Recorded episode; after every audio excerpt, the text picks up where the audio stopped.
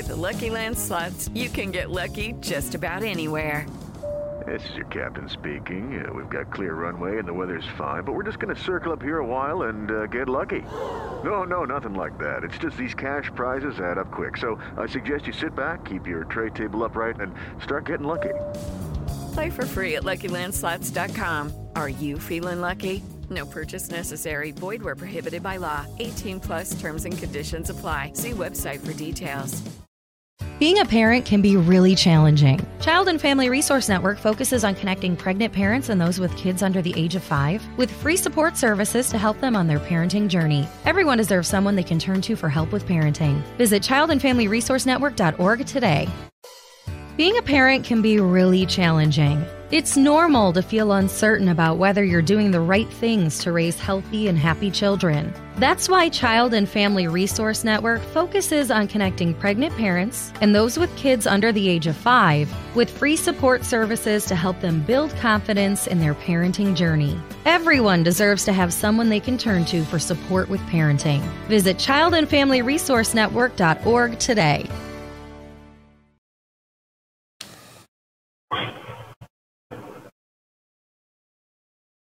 Hey everyone, welcome to episode 74 of the Team House. I'm Jack Murphy here with co host Dave Parke. Uh, this is a little bit of a different episode. We normally live stream. This one is pre recorded since it falls on Christmas Eve, and all three of us have other things to be doing on that particular evening. Um, but I we wanted to be committed to getting out an episode um, this Friday for you nonetheless. So we are pre recording this one with our, uh, with our, our guest here, uh, Greg Coker. Dave, uh, you actually read Greg's book. Yes, uh, it was a phenomenal book. Um, it uh, so the book is uh, "Death Waits in the Darkness." Uh, right, six guns don't miss. Correct. And and when you say six guns don't miss, what is a six gun, Greg? Well, the, there's a bit of a story about the six guns, and that's I was in B Company, first of 160th. There's A, B, Charlie Delta in 1st Battalion. Well, back when they had reconfigured after the desert mishap in 1980, and the 160th was formed, and they were training to go back with all Army helicopter pilots and gun pilots. The gun guys were flying AHs. They were in the desert. Pardon me and a couple of AHs landed, and Colonel Beckwith was standing there. Well, they carried two. We carried two miniguns, one on each side of the aircraft. And Colonel Beckwith, the pilots got out, and they were all dusty and dirty. And he says, "Man, you guys look like old gunfighters from the old west." So um, from now on, you're going to be known as the six guns, just like the two pistols that they carried back in the gunfighter days. Right, it was six chambers, and the uh, the little birds have their gun their uh, guns Six have barrels? Six, yeah, Oh, really? Six barrels. yeah, six barrels. So Greg, Yep. uh, well, I, I to to put it very mildly, you were a pilot with the 160th Special Operations Aviation Regiment, um, and uh, and that's the small of it. But Greg, before we get into all that, uh, something you may not know about Jack and I is we are big comic book geeks, and to us, you are the real life heroes. Like you are the superheroes, and so every hero has an origin story. And we would love to hear your origin story. Who were you growing up? Uh, what drew you to the military? Uh, you know, just anything that you want to share with us. Sure. Yeah, we. I think we all we all have a story, and it's it's pretty interesting in in our organizations and specifically Army Special Operations. That, and I always said that you know somebody should study this because you have all these men from all over the country that come to one very small, very specialized units, and and it interested me as to okay, why why did we all you know this is where God put us. That's why. And you know, I, I tell everybody, and I talk to guys later. I, I it just hit me like a rock one day that you know this is God's path for every man here. And when we are being knitted in our mother's womb, says in the Bible that our path is laid out, and that is one of a warrior's path, and that's how these warriors come together. Uh, grew up, you know, just like pretty much everybody else, chasing critters in the woods, and I worked on my uncle's farm and ranch, and cowboyed and rode horses, and you know, of course, hunted and fished. And I was a child of the '60s, so to speak, and the Vietnam War was going on at that time. My father was in the military. He retired after 30 years. But, you know, that was the television war. And I can remember that was also the helicopter war. So I always had this inspiration or calling to fly helicopters. I mean, they just, I wanted to be in the military and be in the army. And again, that was, you know, that was my calling to go do, go forth and do. So, And so that was that was your path. Now, did you did you go into the uh, army as a pilot? Was there a pilot program at the time? Did you go in enlisted? How, how did that work? Yeah, good question. Uh, at the time, well, for a very long time, the Army has had from high school to flight school for the warrant officer program for the United States Army to fly helicopters. And I went in, I enlisted first. And I just, my father, you know, told me, hey, this is probably the best path for you. This is what I recommend. So I enlisted and I was in the 101st and the 327th Infantry there at Fort Campbell, Kentucky for almost three years when I applied for flight school.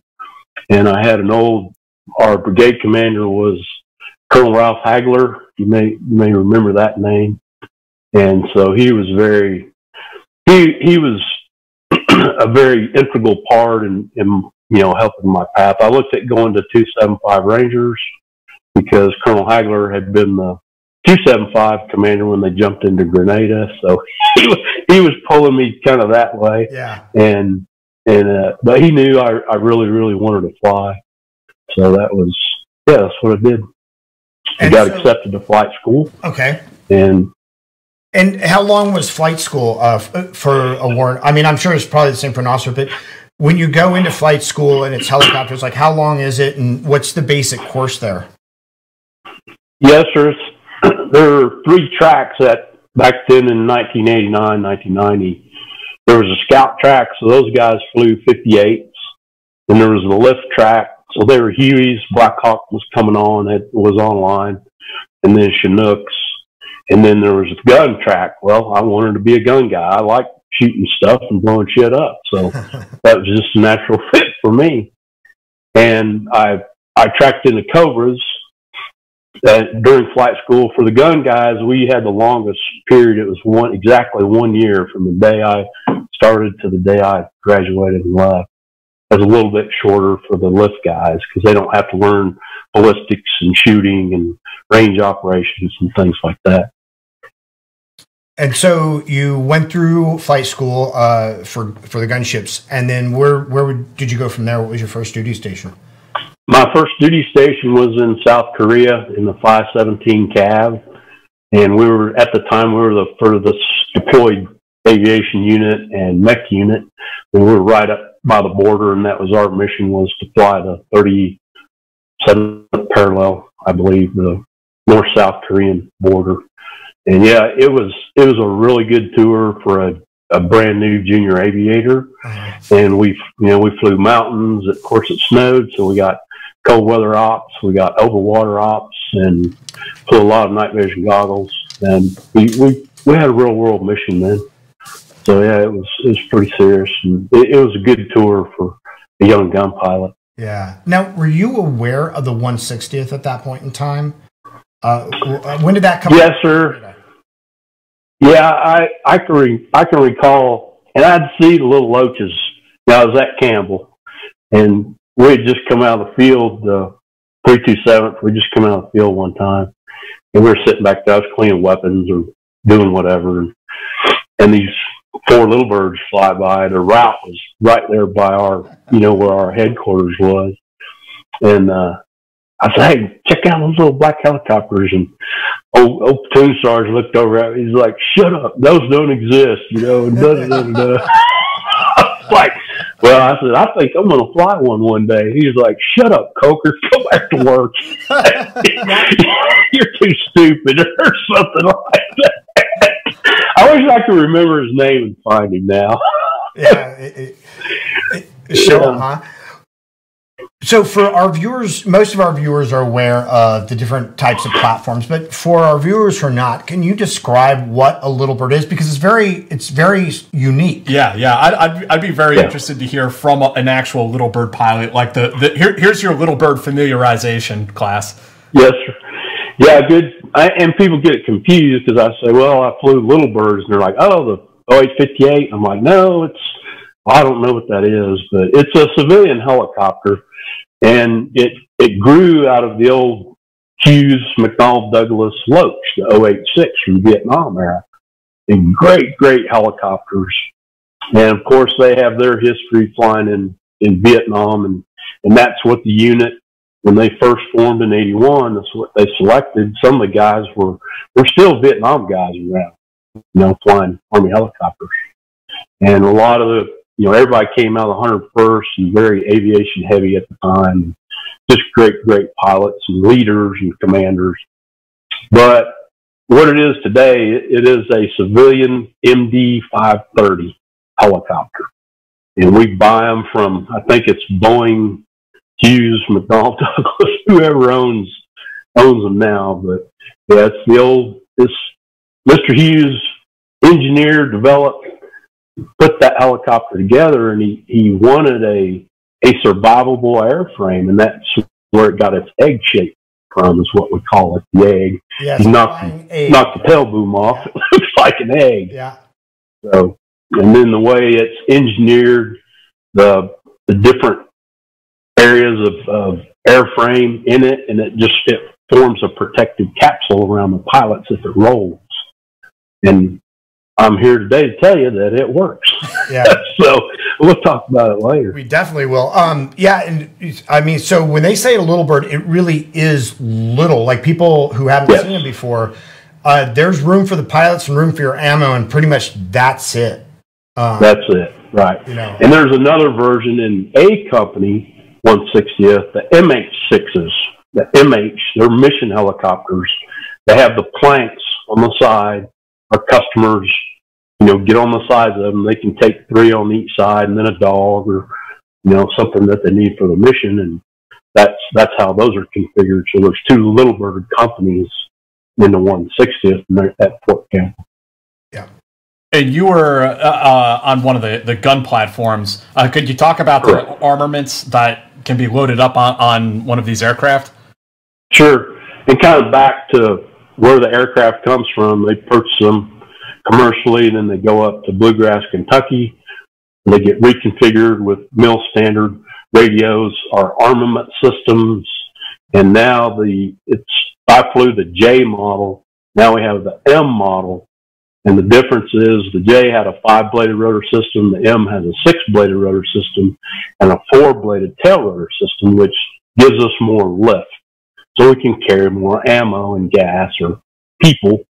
So it, it it was a, and we have a glass cockpit. So they, the aircraft have really been upgraded a bunch since I've left. But I did fly the M on a couple of tours before I retired. Armament wise, they get an armament system put in them, and then our standard configuration are dual Dillon M134 miniguns. They fire 4,000 rounds per minute each, and then two seven shot rocket pods we generally carry 10 or 17 pound Mark 66 rockets. Um, that's our standard configuration. So that's about 132 bullets a second when you pull the trigger. 762. And we'll get into all the advanced technology that you guys use for uh, for uh, yeah as we get into it. Um, so so tell us about applying to the one did, did you just do the one duty station or did you do another uh, sort of conventional side and then go to 160th or how did that work for you? Yeah when i got back from flying cobras i had tracked into apaches and went right just as desert storm was starting is when i got home. So i hauled tail to fort rucker and started to go through the Apache transition because they thought, you know, they were, there was going to be a need for Apache pilots. And I was assigned to the 101st. And then, you know, the thing was over in like, I don't know, six, seven days. So they kind of throttled back, regrouped, and they had a short course for us that was there. Then they just, we went back to the standard. And I flew AH-64s, the first and 101st. Uh, at the time, Lieutenant Colonel Cody was commander, later to become General Cody. And uh, yeah, I was there for about two and a half years, and then I assessed for the 160th in '93. What's what's the difference, or the primary difference for whether it's the mission or the setup between a Cobra and an Apache? Well, the Cobra is just, it's an older airplane frame. It's you know 60s technology. It's single engine, has a 20 millimeter cannon on the nose and it carried TOW missiles and then two 19 shot rocket pods. The Apache, of course, is, was advanced technology. It's two engines, 30 millimeter chain gun, uh, still two 19 shot rocket pods, Hellfire missiles. So those those were the big changes. Both are great, great helicopters, and, and the folks that fly them are, yeah, they're just they're awesome gun pilots. So, talked to some ground forces that have worked with them. Yeah, so, what was the process then for uh, applying to the 160th, and, and how did that go for you? It's pretty much your resume for what you've done up until that point. And I was, I was somewhat of a junior aviator. I was a pretty young W two, and at the time, the standards to apply to the unit was a thousand hours of flight time and a hundred hours of goggle. I only had like I think 600 maybe 50 hours of flight time, but I had over 200 hours of night vision goggles. As we flew NVGs a bunch in Korea, and then we flew them a bunch in the 101st. So, you know, I think they weighed it, and I had a couple good friends of mine there, unit and B company, and you know, so yeah, I, I sent them my packet, my my resume, so to speak, and they look at your flight time, what you've done up to that point in your career. And I, you know, I think, hey, they, they said, let's take a chance on this guy. He's got double the, you know, the night vision goggle time as most guys do when they come here. So, so I got picked up for an assessment and went and assessed the week long. Whew, man, it, it's, it's pretty tough. It's pretty tough. Was the assessment flying? Was it physical? Was it mental? What can if you can tell us anything about that? Yeah, let me let me think without giving too much away. It it was extremely physical, and it it tested you. It tested you physically, emotionally, and mentally, and it lasts a week. Um, yeah, you come in and do PT and a bunch of other things, and and then your final for the pilots our final day is our check ride. We get we're given a target depending on what company you're going to. There are little birds, hawks, chinooks, and then you're given a target and you have 24 hours, I think, to plan it. And uh, yeah, then you go out and fly with your IP that doesn't say a word to you the whole flight so almost two and a half hours, and you know you land, you're like, well, then the next morning you have a formal board and they you know they watch you the whole week know all the different things that you do during that week. And and yeah the regimental commanders there the unit psychs there your ip there's other ips warrant officers senior warrants from the unit. And i think randy jones was there at mine if i remember correctly but it's it's very intimidating yeah. so to speak, and uh, walk in. Of course, you're in your class A's, and you know you knock on the door, and they yell at you, enter, and walk in, and present, and then let the meetings begin. yeah. So you must have done well though, because you, you, me. you got in. And so you've flown Cobras, you've flown Apaches, so you're fully mission qualified. They just give you an airframe and go, okay, you're good. No, oh no, no. You you start all over again in the unit. I mean, you're it, it's a process, and you have to work with you know, all the different customers and you have to learn their ground scheme maneuver.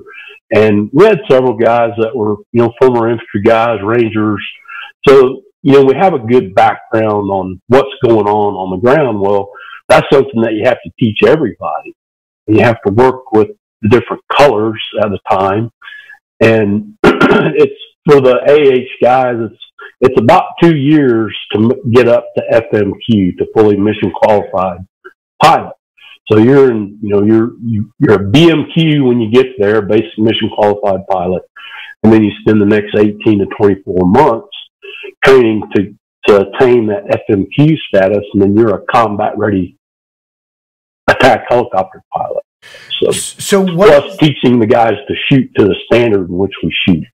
Right. Which, uh, it, so, so when you went in, you, went straight to Little Birds. Can you you can go that route uh, straight to straight to the AH sixes?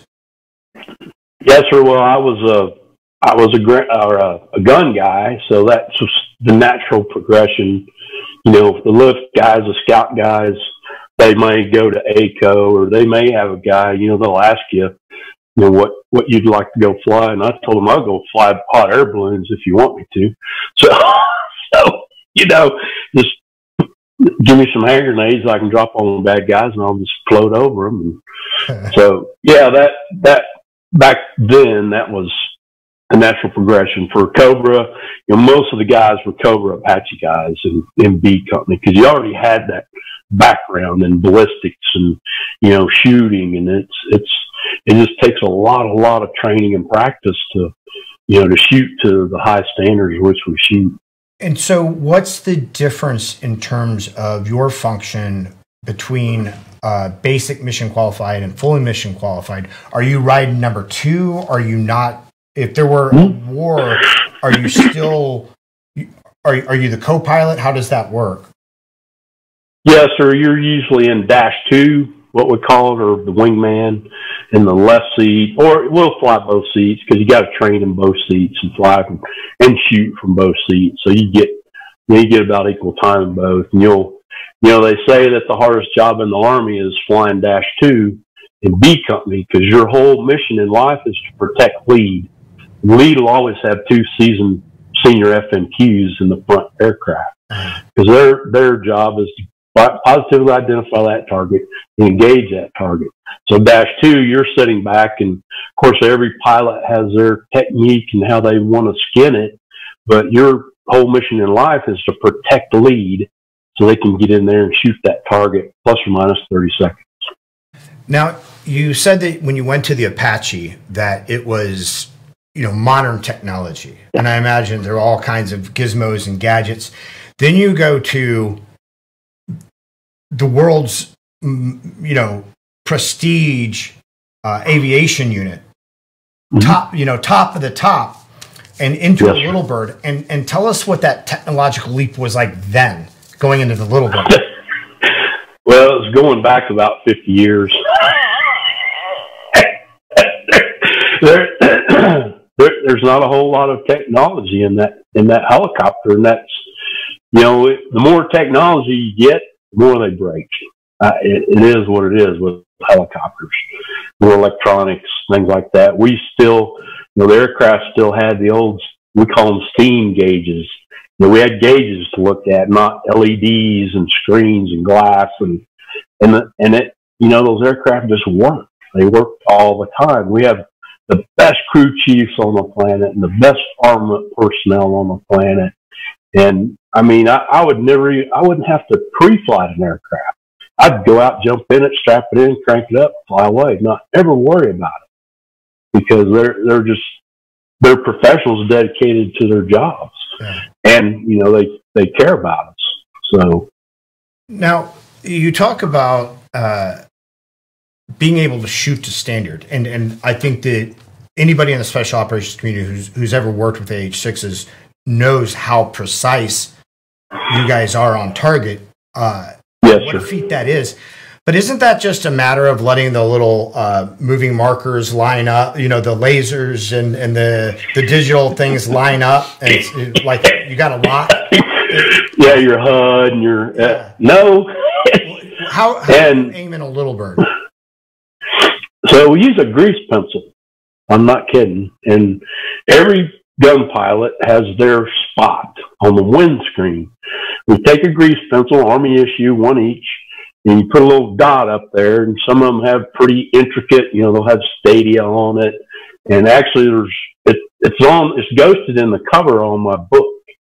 And a few guys have picked it up. They're like, "Hey, man, that's a pepper." We call it a pepper. So that's another thing in, in learning to shoot is placing that pepper at the same exact place every time. So you know when you pull the trigger, you send a rocket, it's going to go where that pepper is. And that, that takes, you know, again, is compounded in shooting this helicopter, you know, at the, at the standards in which we shoot. And we shoot pretty close to friendlies and, and they have great trust in our abilities that, you know, they know that if they get in trouble that we'll come in there and get pretty close to them if we have to. Very close. Yeah, it's a grease pencil mark. That's it. We, I mean, we've tried all kind of gizmos and HUDs and sights and red dots and braces, but you know, Fred Horsley, I think, said he was a former B company gun guy that, you know, the mind's the fastest computer on the planet. And, you, you, you know, it's, we're good using the grease pencil mark. That's amazing. So, That's amazing. Yep. I mean, are there guys who go to 160, especially especially in the assault side, where you know you have to have that kind of precision? Um, that just they don't have the hands of a surgeon. They just can't quite line it all up and get it. Sure, sure. I in my tenure in BCO probably saw I don't know, eight, seven, eight, nine guys, you know, make it to the company, but they just they just couldn't shoot. I mean, some of them, you know, were sent on to fly Chinooks or the ACO or you know, good good officers, soldiers, aviators. But when we when we get on in the terminal area on the objective, it, it looks like a fur ball if you've ever seen a shoot. I mean, we're breaking and shooting and yanking and banking and and it, it you know, high potential to get a person sick if they're, you know, they're just not used to it. Or, well, that yeah. was one of the things that is unique about your book, I think, um, is that it reads many parts of it read like like a literal action movie firefight that two guys that that opposing forces would have on the ground. You know, but sure. you are every bit as active and in the mix as as the ground forces are. It is Ryan here, and I have a question for you. What do you do when you win? Like, are you a fist pumper? A woohooer, a hand clapper, a high fiver. I kind of like the high five, but if you want to hone in on those winning moves, check out Chumba Casino. At ChumbaCasino.com, choose from hundreds of social casino style games for your chance to redeem serious cash prizes. There are new game releases weekly, plus free daily bonuses. So don't wait. Start having the most fun ever at ChumbaCasino.com. No purchase necessary. VGW. Void were prohibited by law. See terms and conditions. 18 plus. Yes, sir. And you know the the AH guys, we have to know every element of the ground force. So if it's the Rangers maneuvering or the SMU maneuvering or, or whatever, but we have to know because we have to know where every soldier is on the battlefield before we can pull a trigger. Right. You have to. So that's another thing that you know takes time for for guys to learn is you know hey you know, we're, we're going to maneuver this side or that side, and this team's going here, and that team's going there, and that company or that fire team, and so man, it's yeah, it, it's it gets a little bit busy up there on the objective. Greg, but I, we're watching out for them. I got a question real quick. I'm just curious, how do you see that grease pencil mark at night under night vision goggles? It, it's pretty easy. It will make it a little bit bigger, you know, at night. I mean, it's probably mine was about the size of a quarter. Mm-hmm and you know you put it up there and it was mine was 21 rivets up and then over the inside of the left pedal and i knew that every time i mean you te- check it and check it and check it and check it so and all the aircraft were pretty close to the same and yeah so that some guys use a tape measure or a string or to get that pepper right there same place every time That's amazing. Yeah, the guys the guys really shoot. They, it's incredible to watch them. So you uh, so you're at the 160th. Um, eh, about what year is this when you get there? 93. 93. Okay. And then- sir. Yeah, the guys were in Somalia and Okay. when that all went down. And I was in Green Platoon. okay. it was at the training platoon. Yes, sir. Okay. Yeah, then you spend another, the gun guys, about eight to 10 months. Again, because you're teaching, you're teaching us how to, the new guys, how to shoot to their standard, which takes time. So, Well, and is it just the shooting, or are they teaching you how to fly in ways that maybe the the the, the conventional army frowned upon? absolutely. And the airframe's completely different. There's, you know, there's no hydraulics in the helicopter, whereas every helicopter you come from, the controls are hydraulically assisted. So, you know, yeah, it, it's a hard airframe to to fly. Th- It This really all, is. It's all fly by wire. go. No, it's just levers and bell housings, and you know, we always used to say, "There's my hydraulics."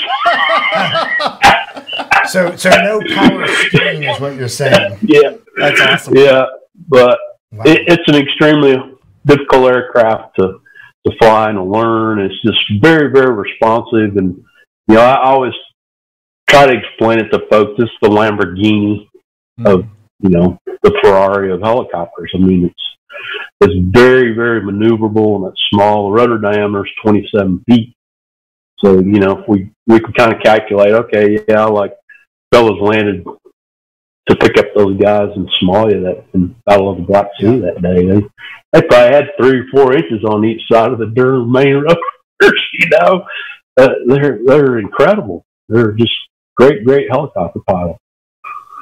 So between um, 93 when you were in Green Platoon and then 2001, what was your life like at at the 160th? The op tempo is extremely high, and you're always training. Uh, you got three Ranger battalions that you know you're constantly training with, and then the other special operations. Mostly, you know, we work with the Army special operations units, and so yeah, you're. I think I average like 290 days a year TDY Yeah. That's- for a long, long time yeah. up until 01. Yeah, we're we're always learning and and developing, and know, a lot of you know the things that go out to the regular Army or to the Marine Corps, to anybody that flies helicopters. We you know we've done research and development, and, and General Hutmacher talked about it a bit on his visit that. You know, we yes, we do those things, and we want to make better cockpits or better gear or better whatever to help survivability you know, of everybody out there. So yeah, it's it's cost a lot of lives in the early days of the unit when Yeah. you know they were trying to figure all this stuff out. Thank God they you know they made us better. I was pretty much the second gen, I guess, the end of the second generation. Yeah. So yeah, And uh, and it wasn't just uh, your flying, but because I know, and we'll get into this when we get into like your first deployment to Afghanistan. But you learned fires, like you you learned the full gamut of it, correct? Oh yes, yes, sir. We're, you know, you're an expert in fire support because again, you have to learn, and and you're you, you're just a close knit family because you work with all the fire supporters and all the different colors, green, red, and you know whoever. And yeah, I mean you're you're like brothers, and and then you get to know the ground force and and other units because you know once you're there, you never leave and you, and you stay there. So you build these relationships and this trust, so to speak. And of course, you hack on each other and when you make mistakes and do things that aren't so right. And, um, but not only do we, not only shooting, but it's learning the standard for navigation in that aircraft. And that's with a map, a compass, and a clock. That's it. No GPS, no electronic devices. And you have to you know, you have to become an expert at that because our standards plus or minus 30 seconds on time, on target every time. And I've seen guys back in the old days, guys would crash helicopters to make that plus or minus 30 seconds. I was like, oh Lord, what are we doing? You know, but hey, we got, I got to the target, you know, the debrief. like, man, you're almost late. Like, no, I made it. Okay. Let's get those tree branches out of the skids or those wheels or, you know, whatever. but yeah, they're, they're very dedicated to that mission and to the ground force. Yeah. Lives depend on it. Yeah. Sure Yeah. do. It's funny because you mentioned when you talk about the fire support, you mentioned green and red. Uh, we get to talk about the uh, fire support from blue too here when, uh, when we get to your first deployment. Um, Sure. so Yeah. That didn't turn out so well. Yeah. So your first deployment, can we can we uh, unless there's Yeah. anything in that in, in that time, any notable things that you'd like to talk about?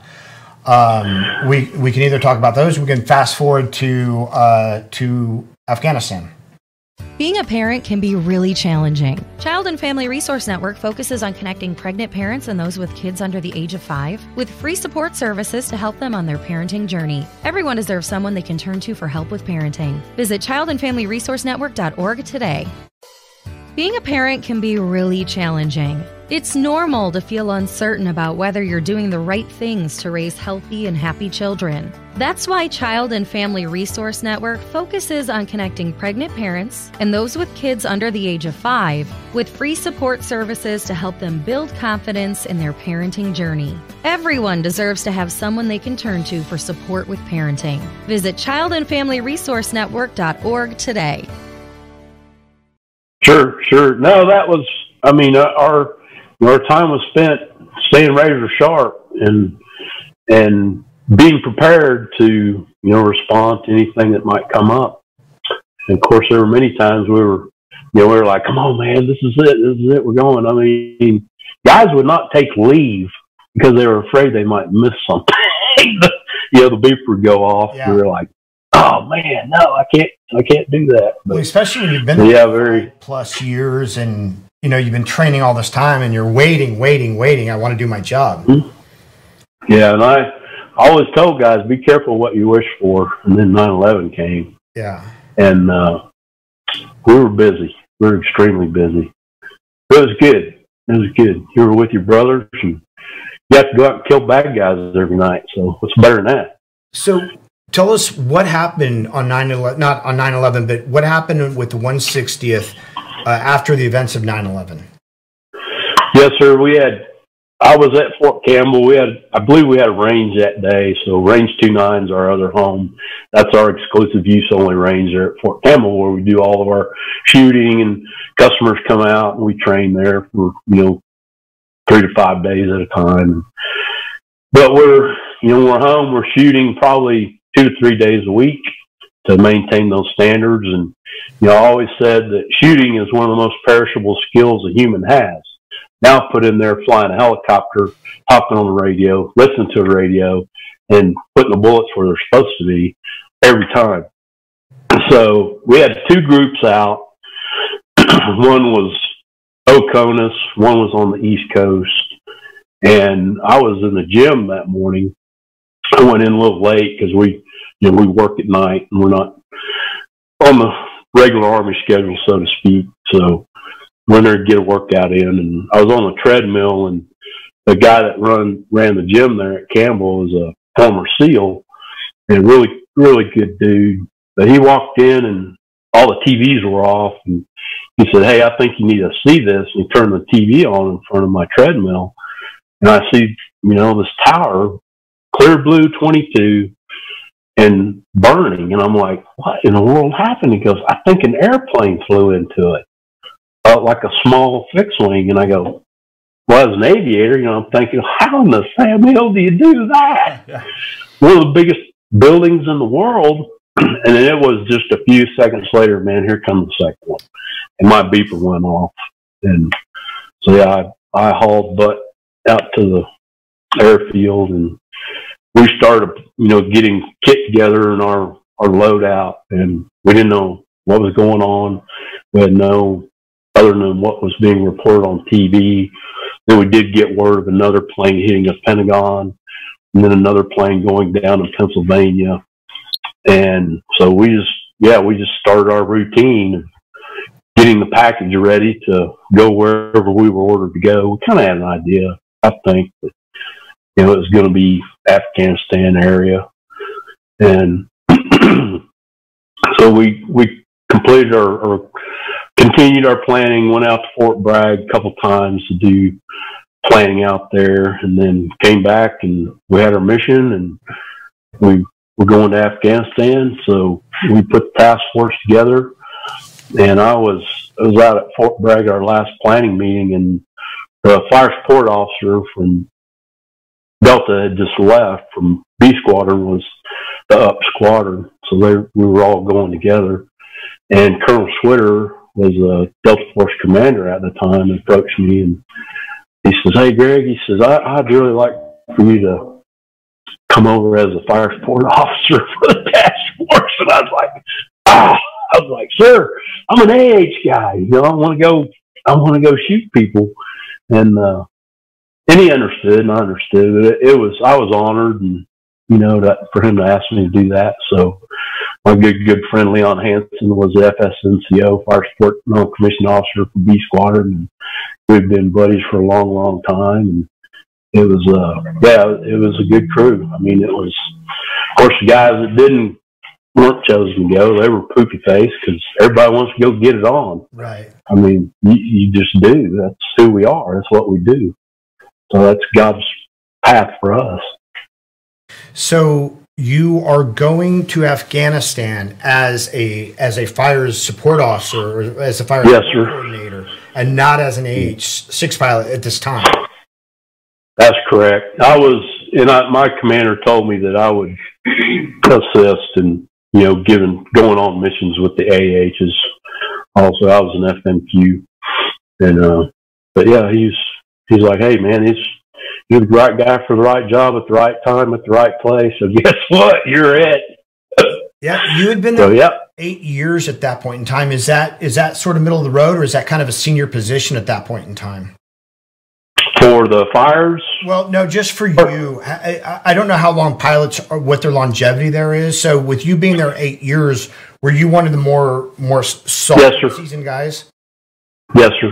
Yeah, the more senior guys. Yeah. So, Yeah, you, I mean, you guys spend 12, 15, 16 years there. yeah. So And yeah, that's your home. and I'm not. I mean, a lot of people probably don't know this, um, but being a helicopter pilot, especially sort of in the types of frames, airframes you guys were in, and, and flying the types of missions, it's hard on the body. A lot of hard landings, a lot of compressed spines. Sure. Like, I, I mean, it's it's as hard on the body as being on the ground, uh, being in the infantry or or whatever. Yes, sir. I, I'd say so. I mean, our my kit weighed sixty pounds that I wore in combat, and we always flew with our kit and our plates and vests. And anytime we live fire, you had to wear it. And yeah, it's good training, and it teach especially the new guy. It'll, it'll teach him where to put stuff. Of course, we have SOPs. You know, this goes here, that goes there, so I can reach over and when it's dark and I know there's a magazine or a tourniquet or radio or whatever the case. Right. And but yeah, it's especially wearing night vision goggles on a you know on a helmet all those years. Everybody gets the night stalker neck, so to speak. And uh, yeah, it's hard on backs and Yeah. knees and shoulders and yeah. And and one more Yeah. thing uh, before we move forward is you when you talk about going to the range and shooting, and then you you mentioned you know where the magazines are. You guys would carry your M4s and actually engage with M4s sometimes if if need be. Correct? Yes. Oh yes. Yeah, we might might have dropped a grenade or two out of the cockpit also. So Yeah, yeah. For those of you who haven't seen a little bird, kind of just look one up, but they're they're open side. There's no doors. There's there's nothing. It's just yeah, wide open. So um, yes. So you deploy uh, as as the fire support uh, coordinator, and where, Yes, where did you guys go, and what what did you spin up for? Yeah, we went to Masirah Island. It's a small island there off Oman, and it it was ironic. I think I would I'd said to the battle staff there one evening that, hey, you know what? It was I don't know twenty years earlier is when Colonel Beckwith and the Delta guys departed from the same airfield to go do Desert One, and we were departing to go into Afghanistan and get some terrorists. And so which yeah, terrorist? we stayed there. I'm sorry. Was there a specific terrorist that you were going after at that point in time? Oh, Bin Laden and his crew. Okay. Yeah, Zarqawi and or not Zarqawi, but uh, Omar Mm-hmm. and yeah, Bin Laden and yeah, just whoever was out there looking for a fight. That's who we we went and got it on with. So And very clear, very clear mission statement. and what what was the first mission that you guys flew out there? Uh, well, my first mission as the fires guy was to go and recce the route that the Chinooks were going to take. They were going to launch off a ship with Delta for our official mission. We we'd been conducting missions for some time Okay. prior to that was 19 October 2001. It was Rhino Gecko 375 Rangers did a an airborne combat assault on the Rhino to secure that landing area, and then of course Gecko or B Squadron went in. Uh, we had thought that Omar may be there and maybe Bin Laden, so that was our first target there west of Kandahar, and but I had take I had flown several missions to reconnaissance the route that the Chinooks and the DAPs would take to the target and cleared them and picked a route for those guys and of course went to the ship with it and made sure they were all good with it and they they were. So yeah cleared it cleared route all the way into the objective area on both both objectives. And uh yeah so we just planned off that and went from there. And i i did several more missions just to set the conditions in the battle space and engage targets, you know, any any targets that we could find, all just all over that southern desert and then Kandahar over all the way west to Lashkargah. Do, do you mind then do you mind telling us a little bit about Gecko because that that was quite a read in your book. And I mean from, you know, the briefing, uh your unwelcome guest um uh if you want to tell us about that and we don't mind throwing shade Sure. at blue here at all. Um we do it all the time. yeah. Um, Oh goodness. and um, and really sort of some of some of what happened on target, what what you did, like Mhm. if you don't mind walking us through it. Yeah, that you know, there's old, there's always Mr. Murphy. He always raises his ugly head, and it, yeah, Murph. but I mean, we we did our brief, we did our plan, we did our brief, went a couple trips to the ship, and, you know, final final stuff with Leon and and the guys out there, and then I came back, and so we took three five AC 130U model gunships. Three were going to had them task organized, three going to Gecko, two going to Rhino to cover the Rangers. Then and then we could use spares and backups, you know, if somebody broke or so we had to get fuel and to do the mission set.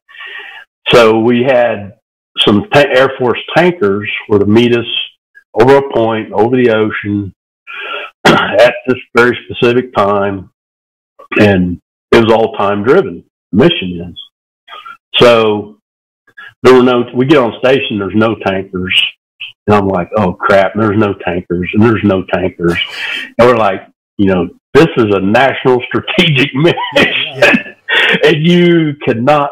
We can't afford to be late because the Chinooks were taking off from the ship. And a lot of pieces. I had like I don't know, 80 some aircraft that were going to be overhead, bombers from B 1s to tornadoes and F 16s and B 2s and B 52s. And I, I just, oh, I was just beside myself. So we all get on the radios, we're calling, we're calling. And so they were late and they finally showed up and we were, we were late. We were behind. I think it was close to 35, 40 minutes. That's a long time. But we had several hundred miles to make it up. And I finally got, I was talking to the aircraft commander on the on the lead tanker, and she wanted me to verify who we were through challenges and passwords. I'm like, look, lady, what are the chances of five AC 130s are going to show up at the same place and you're late? You better give us gas or we're going to shoot you down. I ain't kidding. So we back and forth. So we finally got our gas, and uh, and then we the nav. I mean, everybody on that AC 130, we were we were doing calculations. And I was at an E6B, the old whiz wheel that pilots use to figure fuel and burn rates and times. And of course, the nav, he was on his computer. The, I think the FOCO, the fire guy, he was on his. And I was nugging numbers because I, I got to a point where I'd have to call the flight and tell them to drop kick you know, I didn't want them holding over Indian territory, you know, bad guy country in Afghanistan. So there were a lot of things. There was a lot of stress, and of course, you know, we're we're calling back to the JOC and giving them updates, and and they they were calling quite a bit, and I was like, hey, look, just give us a few minutes to you know work through this, and and I I believe we either got a I was praying for a tailwind, so we could we could gain some time, gain some airspeed along that route. And sure enough, uh, the aircraft commander, he we were lead AC 130, and he says, "Hey man, I'm I'm going to put the pedal to the metal, you know." And he hammered those engines, and I I swear he was running in the red for a long time, but we we made up our time. And you know, I got to a decision point where I was going to have to call the flight of Chinooks and tell them, hey, you're going to have to hold, you know, en route or whatever the case, and then drop kick the TOT, time on target there at the objective. Now, Plus, the Rangers would have to, you know, drop kick and hold, and I mean, it was. You also, you also had an unwelcome guest, right, or a, a surprise guest, I would say, on this flight. Yes, sir, somewhat. He was a fighter pilot. He was the TF Blue, the SEAL team fires guy. Nobody had ever seen him, or he hadn't been to any planning missions or briefs, or he just showed up at the AC 130, you know, mission night. And of course, of course, I was giving him a hard time, and the guys on the aircraft were an aircraft commander, old Swede, he, and he was he got the name from being a big, big dude, you know, and he told him, "Hey, you just sit in that corner over there and don't say anything." And uh, so, yeah, that was, you know, we were, we were kind of concerned about that. And another strap hanger, so right. to speak, I'll just say it. And, and yeah, and we, later on that night, though, it, it we almost had an extremely serious incident because he jumped in on the radio, didn't have any situational awareness as to what was going on. You know, he hadn't been following the battle, and uh, he, you know, I'll just you, he called in some, I think it was four F-18s to drop bombs on a, a target reference point that was right on the route of the Chinooks, and the Chinooks were coming out of the target. And I, I heard something, you know, I was talking and listening, and they were exfilling at that time, and it had been a very successful mission so far that night, other than the aircraft having multiple bullet holes in them. And being a parent can be really challenging. Child and Family Resource Network focuses on connecting pregnant parents and those with kids under the age of five with free support services to help them on their parenting journey. Everyone deserves someone they can turn to for help with parenting. Visit childandfamilyresourcenetwork.org today.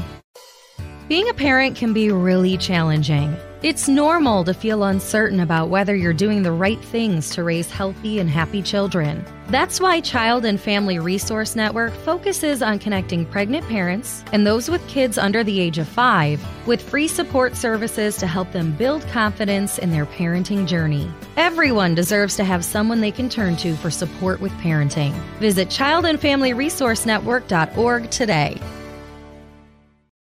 And I'd heard something, you know, cleared hot or I can't remember the exact verbiage, but I, you know, for sure one was a fighter pilot, and I kind of looked over to the right, and I could see this guy's mouth moving. Oh boy! And I, you know, I said, "Hey, who's on the who's that on the net?" And the guy said, shut up, I'm working on the mission. I said, the Chinooks are coming out. And I, I glanced at my, I knew that TRP. I glanced down at my map and I just, I jumped up and I said, knock it off, knock it off, knock it off, ceasefire, ceasefire, ceasefire. I put out on all the nets. And, and I heard the lead fire bombing pilot say, roger that, knock it off. But yeah, the guy was working a bombing mission and it would, the bombs would have dropped on those six Chinooks full of Yeah. Delta operators. And you had a friendly chat Mhm. with him at that point? Pardon? You had a friendly chat with him at that point? Yes, it, it was a very two-sided friendly chat that I had with that young man. Yes. Sure enough. Uh, read the book if you'd like to hear the real story. yeah. Read, read the book. Yeah. Because Yeah, wasn't very friendly at all. I wasn't a kind chief. yeah. Mm. So, um, and also, uh, definitely read the book because the the detail that you go into about that whole operation, the level of air, the ground force movement. I mean, it it is staggering what's going on and mm-hmm. how much air you're controlling and how much scunion they're like how much ordnance was dropped on that objective that night. It was unbelievable. It, it really was. I was just, I had a, you know, a couple moments or a combat pause, so to speak, and of course said prayers for the guys going in on the objective and the guys flying in that, in that nasty, nasty environment. It's, you know, one of the most dangerous things we do is take off and land because was always brown out. Yeah. And, you know, we've had incidents and accidents and it, it's just, it's hard. And, uh, but yeah, I was, you know, I was very honored to be there. It was, it was the longest air assault ever conducted in the history. Guys flew over a thousand miles that night and just to the target, not to include follow on and getting back to the ship. That was a long day. Now, were your uh, brother AH-6 pilots, were, were they up in the air and, and flying that up? No, sir. They just we didn't have the legs, you know, to get us there. Of course, we tried. We we came up with every contingency, like, hey, we can land on C-130s, you know, and push out and be on target, and preparatory fires, or we can take the outer perimeter. And yeah, the boss said, no, we're not going to do it. So you were the first one amongst your peers who actually got some got into the action then. Oh yes, sir. yeah, I had a good friend of mine, Jim Hosey. He was an AH pilot there in B Company, and and I told him when we came back from Bragg on that last trip, I said, "Man," he goes, "What's up?" And I, I said, "Well, I've been tasked as you know the TF Sword fire, one of the fire support officers," and he was like, "Dude, he." I'm telling you, you're going to be in the middle of that stuff before any of us see anything. I'm like, no, I don't believe so, but yeah, he was right. he Um, was right. so what was what was the uh, the rest of Iraq like for you? What or are, are there any notable operations that you want to talk about? Or I mean, did the little In Iraq, start? Yeah, or I mean Afghanistan. I'm sorry, because the second operation was in uh, Lashkar Gah, correct? Or the second Yes, correct. operation? Yeah, sorry. yeah, the big, yeah, Major Drew or Major um, Greer and that group. You know, they then our focus. You know, we we had Bin Laden on the run and had some locations for him, and we the AHs got into the fight after that, and they were going out pretty much every night. And I flew some missions on that, and uh, we picked up. I guess notable, we picked up Mr. Karzai uh, that first time and brought him back, and then took him back to do his thing with the Northern Alliance. And you know, and I, of course, from the north, we were in the south. You know, fifth group was up there kicking ass and taking names, and man, those guys, you know, they just did an incredible job, and and um, but no, we we pretty much went into the battle space and killed the bad guys. That was that was our mission that had been given to us, Yeah. and it was 22nd SAS and you know Task Force Sword, and then the Task Force to the north with Fifth Group. And, you know, and I, and I tell folks that I even made the statement. I said, you know, we did in nine weeks what the Russians couldn't do in eight years. Yeah. Literally, we did. I mean, there were a very small, specialized group of men. yeah, there were nights when between the ground force and your air assets, I mean, hundreds of uh, Taliban fighters and AQ fighters, like just sh- just schwacking them. Yes, sir. Yes, absolutely. It was a good time. Bad people. Yeah. Um, and there was an incident. Was it last year, guy where uh, everybody was assigned an officer as, as a supervisor, or uh, what was was that that particular operation? No, no, that wasn't that. that it wasn't that one. No, it was that one. no, sir.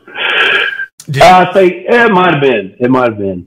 Yeah, that the op and Laster guy. That's correct. yeah. Yeah, that's correct. And, and what? How did that come down? What happened there? Because people who are not familiar with the military won't really Sure. get this, but people who have been in the military will completely understand the lack of logic that went into this decision. Well, and you, and you have to understand that at that level, the the commander puts full faith and confidence in the warrant officers. We are the subject matter experts, and flying and planning and working with the ground force and whatever the case. And there aren't very many commissioned officers, so we're we're kind of under the old H series. Where a major is a company commander, not a captain, like in the regular army. You know, platoon leader is a captain in the 160th, not a lieutenant. But then there's, you know, two captains and then a major company commander and then the rest are warrant officers. So, and, and the other thing is to put it in perspective is that I think at that time, I'd have to go back and look, but there are probably only about 18 or 20 FMQ pilots, combat ready pilots per company. That's not very many dudes, Yeah. man.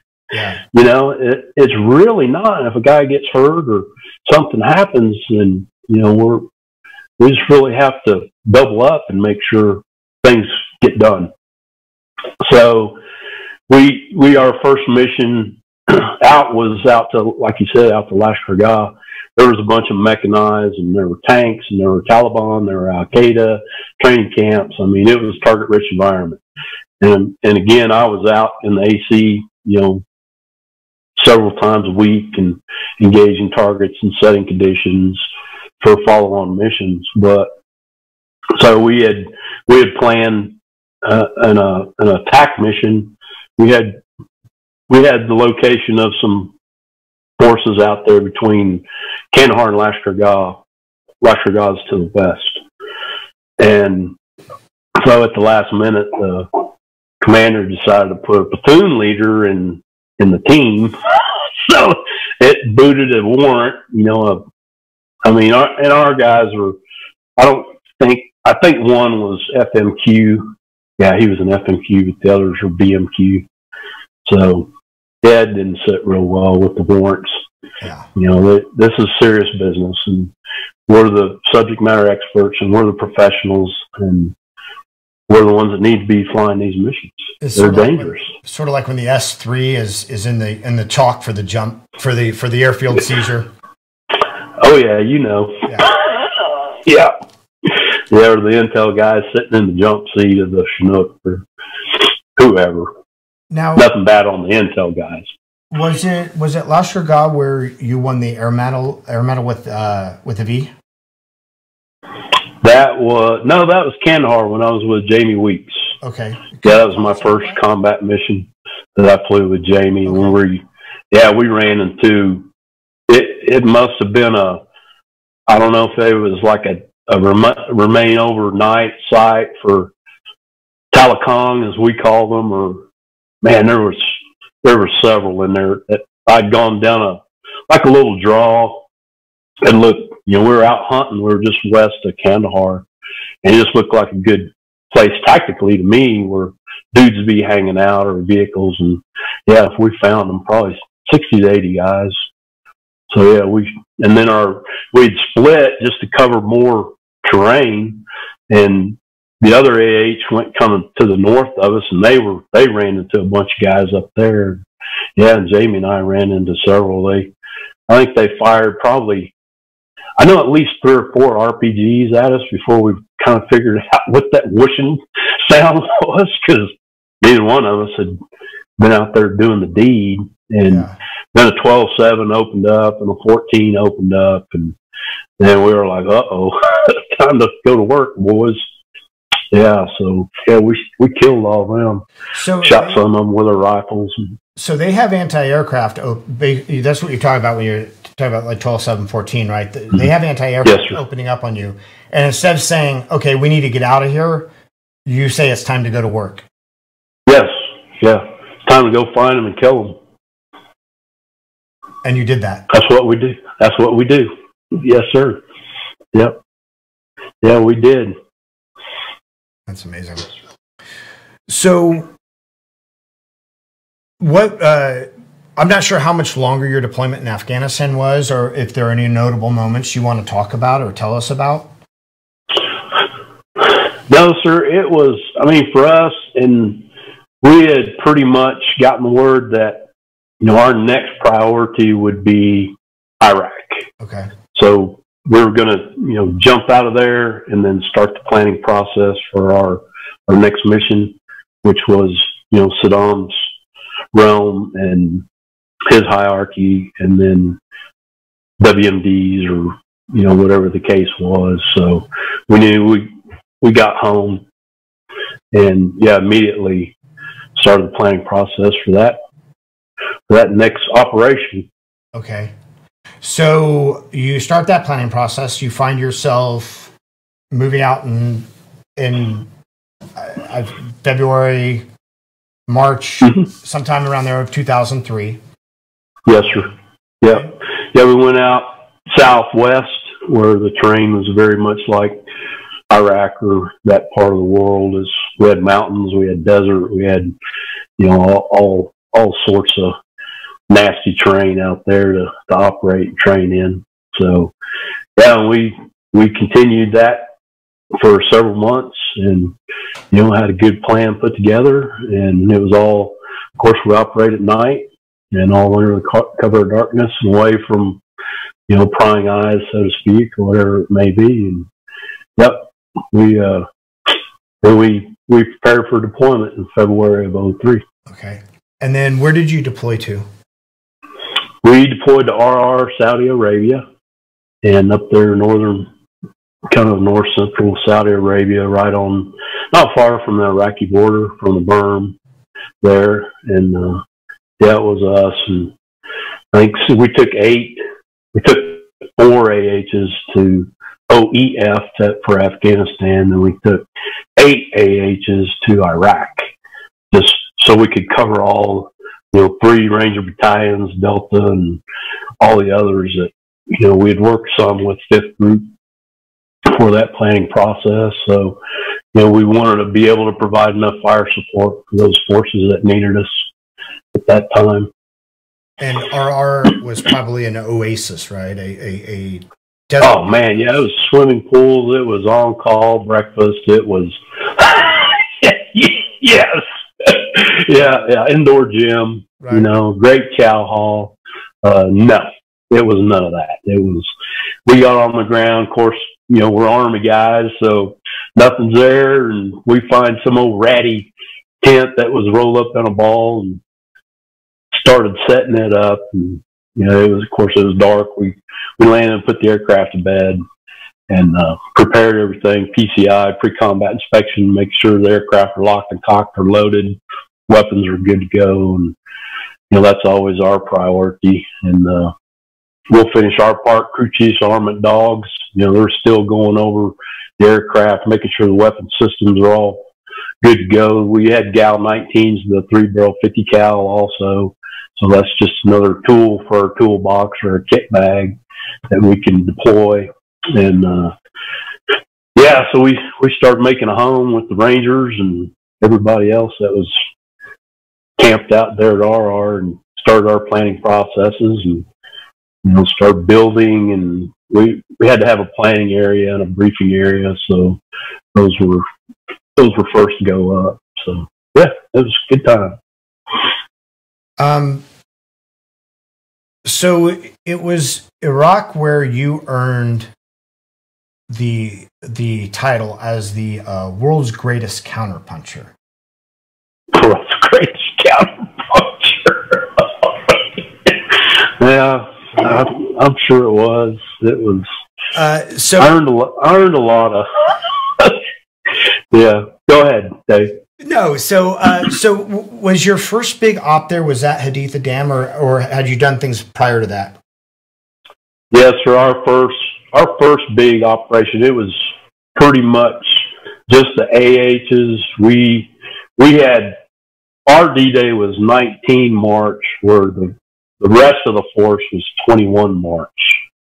So we went out, we hit VisObs, so visual observation posts, radar sites, open those corridors for fast movers and the main force that was, you know, getting ready to attack on the 21st.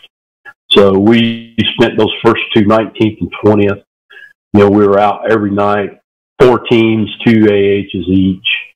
And then other special operations forces were moving north and, you know, just all over looking for scuds or any of those potential targets that could hurt us or hurt hurt the attacking force when that started.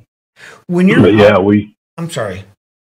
When you're out no in a little bird, I mean, you're very exposed, right? Mhm. And and you're out there two birds or or four birds by yourselves, deep behind enemy lines. Do you feel vulnerable, or do you feel like do you feel like you're fast and low and and hard to hit? Like, what's the f- sensation that you have? Well, it's dark. That that's the first thing. I mean, we're we are night stalkers, not day stalkers. So bad things happen to us when we go stalking in the day. But no, it's you know we use the terrain, we use our speed, we use our our our training, and you know whatever we can to you know to make sure we're successful and and in our teams that went out, we configured. So we had an MH with us, little bird, and he had a FLIR pod on his bird. So we went we went back in time. Being a parent can be really challenging. Child and Family Resource Network focuses on connecting pregnant parents and those with kids under the age of five with free support services to help them on their parenting journey. Everyone deserves someone they can turn to for help with parenting. Visit childandfamilyresourcenetwork.org today. kind of in in the old pink teams from Vietnam. So a scout and a gun. So you know a, a loach and a cobra or two cobras. he would go out front and use the FLIR to you know positively identify hot spots and targets. And of course we were on our maps and everything was checked and double checked and triple checked and then we had some we had some A10s overhead. So how we configured them and I and I, I love the the concept. But so we weren't, you know, really by ourselves. I mean, we had other folks there, but that was the other reason for the MH little bird that you know if something did happen to one of the AH, and they could land, pick us up, and take us back to where to Arar. So we would shoot the target, engage the target, and then when Dash Two would break off the trail AH, the A10s would be tipped in in their gun run, and, and as soon as we were clear, man, they'd start hammering it with 30 or drop a bomb, or you know, because that's when we're most vul- vulnerable is in our breaks, Uh-huh. trying to get back around, and they're they're pretty quick. I mean, they're only a few seconds, but still, there were some very large compounds that we hit, and it, it was.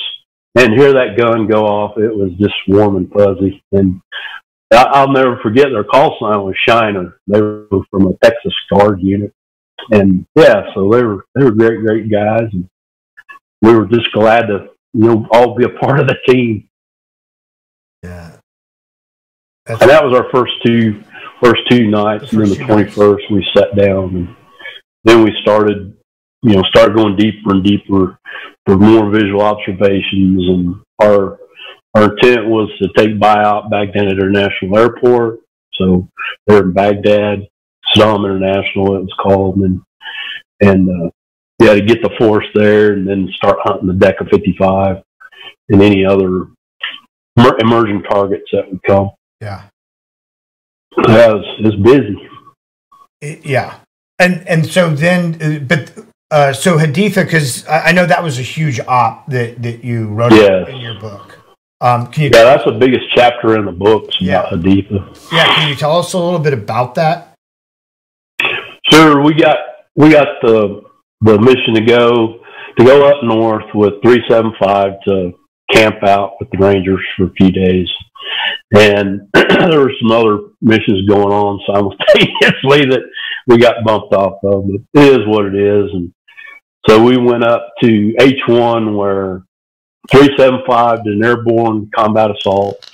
There was an airfield up there, and that's west of Haditha Dam, which is one of the largest dam structures in the world. I think it's three miles, I think three to five miles wide and about 300 feet tall. I mean, it, it's a very big structure. It's hydroelectric, so they provide electricity, everything down, you know, the Euphrates and the Tigris all the way to Baghdad. And it was a, it was the most key piece of terrain in Iraq.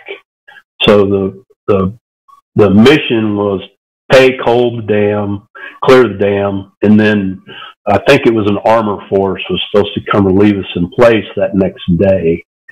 And so we got up there and did some short planning with 375 and they went over, they jumped in, secured the airfield. We came in on C-17, offloaded and the Rangers drove, they went over by, by land and um, then we linked up with them when they got there, and it was uh, it was quite a sight.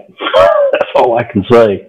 When I I had I pulled pulled up the radios and I could hear the FSNCO Fire Support Sergeant for three seven five on the dam. They were in a west blocking position. I think there were five or six Rangers there, and every time he keyed the mic, I could hear the gunfire, automatic gunfire, machine gun fire. Every time just get more intense, more intense, more intense. And I noticed that particular FSNCO was, you know, we were close and good friends and known each other for a long time. Well, you know, his voice started going up in octaves and you just know with working with the guys all the time, same time that, okay, shit's going down and we got to get there. It was about a about a 17 minute flight from the airfield to the dam. And I I was so so so angry at the radios. I couldn't talk to anybody and you know I could hear them. And I finally, you know, I looked at the guy I was flying with and I said, I, I just had all I could take. And I said, a man standing on the moon in 1968 can talk to Houston, Texas, and I can't talk to my fire supporter, you know, 10 miles away. And Right. I finally got on the, I, I got on the satellite radio and I pushed all traffic aside. I said, this is an emergency. And I could hear Mo, you know, asking where the AHs, where are the AHs. They were about to get overrun by a very large force. It's about a company sized element. And, you know, finally I got in touch with him. We were about three minutes out and I said, Hey, we're, we're less than three minutes, you know, and he's like, you know, I'm afraid this is going to be over in three minutes. And I mean, it was very, very intense. And there's a huge lake north of the dam. I can remember we, we hit the lake, got right on the water and then bumped up.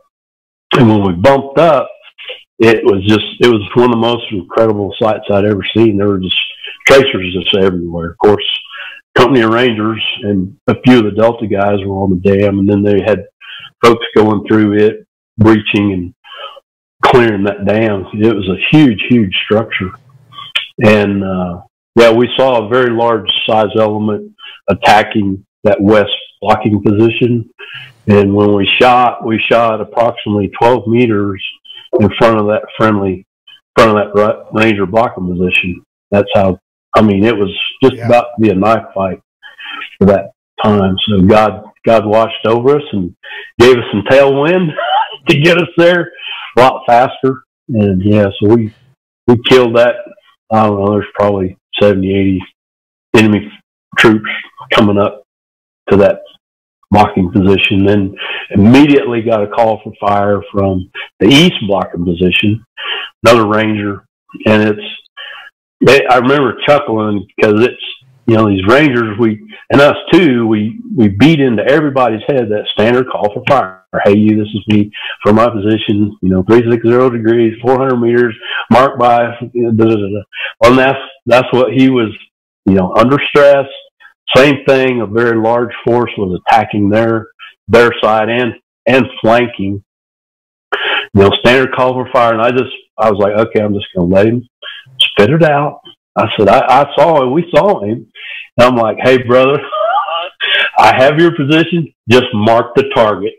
and he, he's like, oh, yeah, okay. So here come lasers. And, you know, we, we went over there and serviced those knuckleheads trying to trying to kill our rangers on the east side.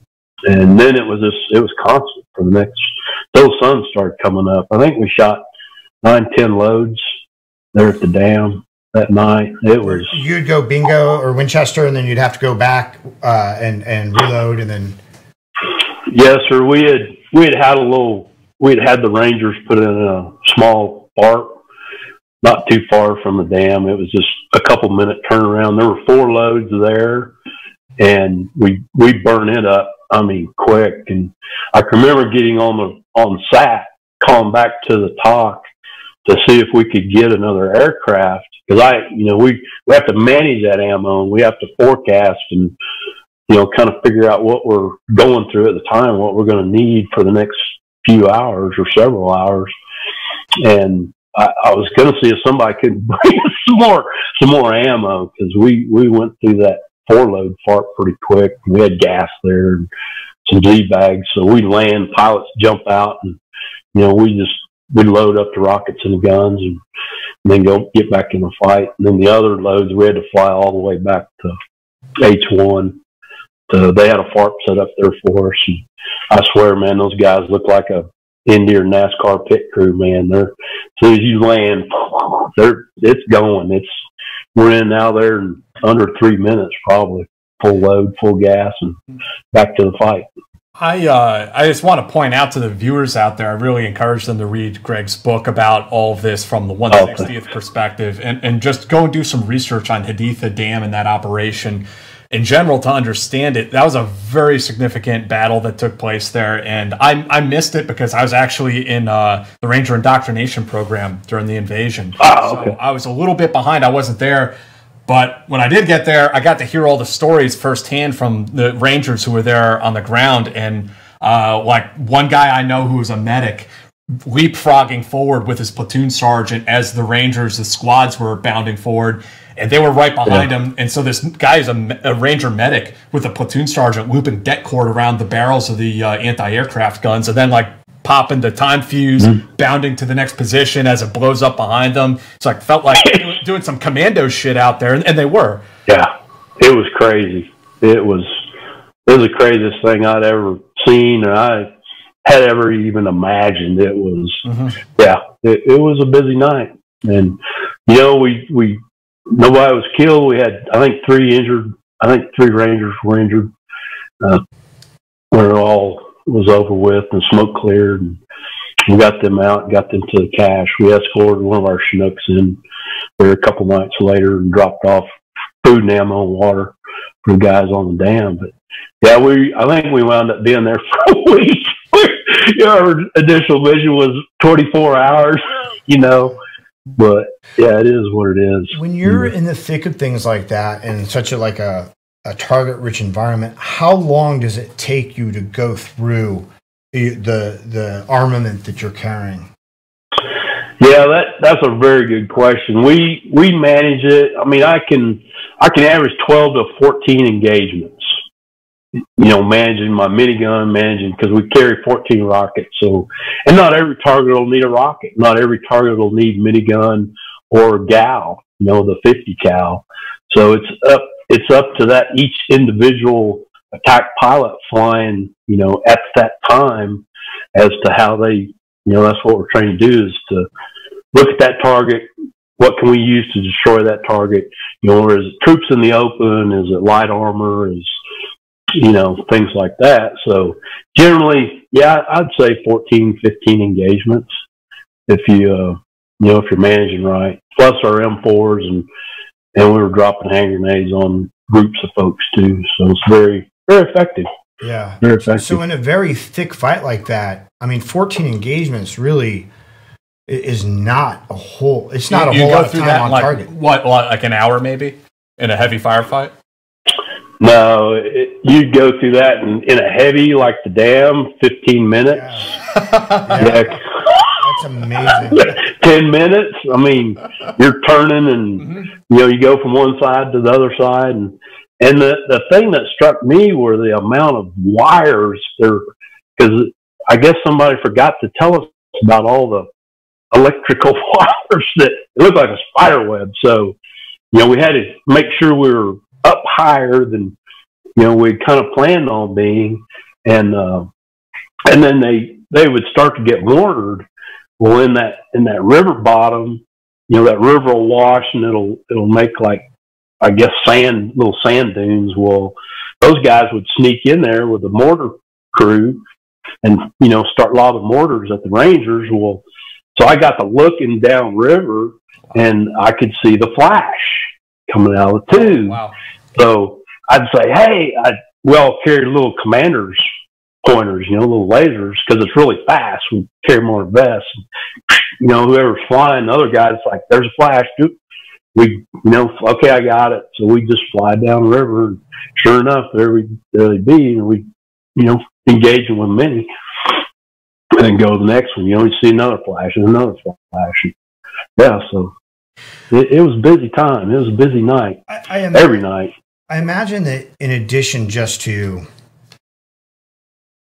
just to the, the the battle stress, the stress of combat, it sounds Mm-hmm. like you had you had a real sense of responsibility for the troops on the ground. So, I mean, did that add, uh, how much pressure did that add to you when you were doing your turnarounds, when you were going back to the FARP and things like that? Yeah, man, it, it's again, you know, we have these very, very close relationships with the with all the guys, and Jack, you know, Dave, you know, and I mean, our, our you know, to me, for me, my job was to protect those guys. We were the archangels, or however you want to Yeah. look at it or call it. But you know, my whole mission in life was to protect those. Those were my brothers. Those were my buddies. And and you know, one time we were we were hitting a bunch of targets in Fallujah, and the the Delta commander asked asked us asked me if we would please not kill all the guys at the target, so the guys would have somebody to shoot at when they when they got there. And I was like, I was like, sir, my job is to protect my brothers, so that's what we're doing. But yeah, that that was me personally. Is you know, I, I had I was very driven to to support them and protect them Yeah, every time, every time. yeah. Um, Yeah. I you the battle is in the book is phenomenal. It's significant, and then there's there's Oh, good. yeah, Good. and then there are a couple other uh, you know things that happen. But can we go to uh, Amaria? Amaria.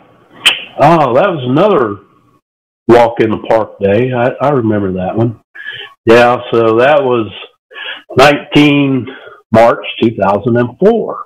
That's the specific date we're Yeah, referring to? yes, sir. Yeah, we, oh man, it was, you know, we were hitting Ramadi, Fallujah, Amaria. It was a triangle out west of Baghdad. And, and 03, 04, 05, 06, you guys, it, it was the wild, wild west out there. It was a lot of Al Qaeda, and they were having foreign fighters just, just by the droves come into that area.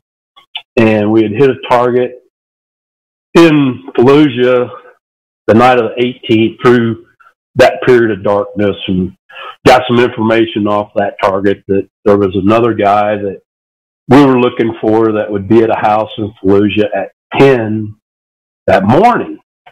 So, you know, we were like, daytime. We had done no day mission since 3 October 93 in the Battle of the Black Sea. And so Sergeant Major just told us, hey, you guys just you know, go out there and land. We're going to drive to this house, get this guy, or you know, look for him, and you know, if something comes up, we'll we'll just call you. So you know, it's just a couple minute response to if they needed us, we could get there. But he didn't want to expose us, for the daytime. So I hit that target, got the guy. So they came back and they told us, hey, go back to BIAP, go back to Baghdad International Airport and go down for a while. so we did, and it was it was this after twelve. We got a call that there was, and then off of that target, they got intel that there was another guy we were looking for in Amaria, which was south of Fallujah. So over the previous weeks, there have been, I think, seven helicopters shot down in that triangle between Ramadi, Fallujah, and Amaria. And I, I, don't think there were any survivors. There's been a couple Chinooks and 58s and Blackhawks. So bad, bad place. And so there was a tick with that recce team. So we jumped in the aircraft to, you know, go help them. And they're like, hey, they're in trouble. Troops in contact was a call. And we just assumed they'd been ambushed coming out of that target. So we got on station. It was 1315 local, 115 p.m. there in Iraq. Of course, it was daylight. And I mean, every one of us, the hair was standing up on our necks. And, but we're like, hey, we're going. So, you know, if they need us, then we're going to be there for them. And got on station, and long story short, it was we are getting ready to exfil, and I got hit with a missile that I never saw, and it was it it came to be it was an SA sixteen system, so that's a pretty highly advanced system for that time of period, and they didn't even think there were any in the country, yeah. SA sevens and you know things like that. But I have a theory about all that. I talk about it in the book. But yeah, I was in a climbing right hand turn, and when the missiles hit, and it has a proximity fuse. So, what a proximity fuse does, for those of you that don't know, is they'll set it to a distance, so like three feet or 10 feet or whatever, and then that fuse will detonate so they get maximum shrapnel into the engine or into the aircraft whatever they're shooting at, shooting the missile at. It's pretty advanced. It's a heat seeker, so it, it goes for the engine mm-hmm. when it's shot.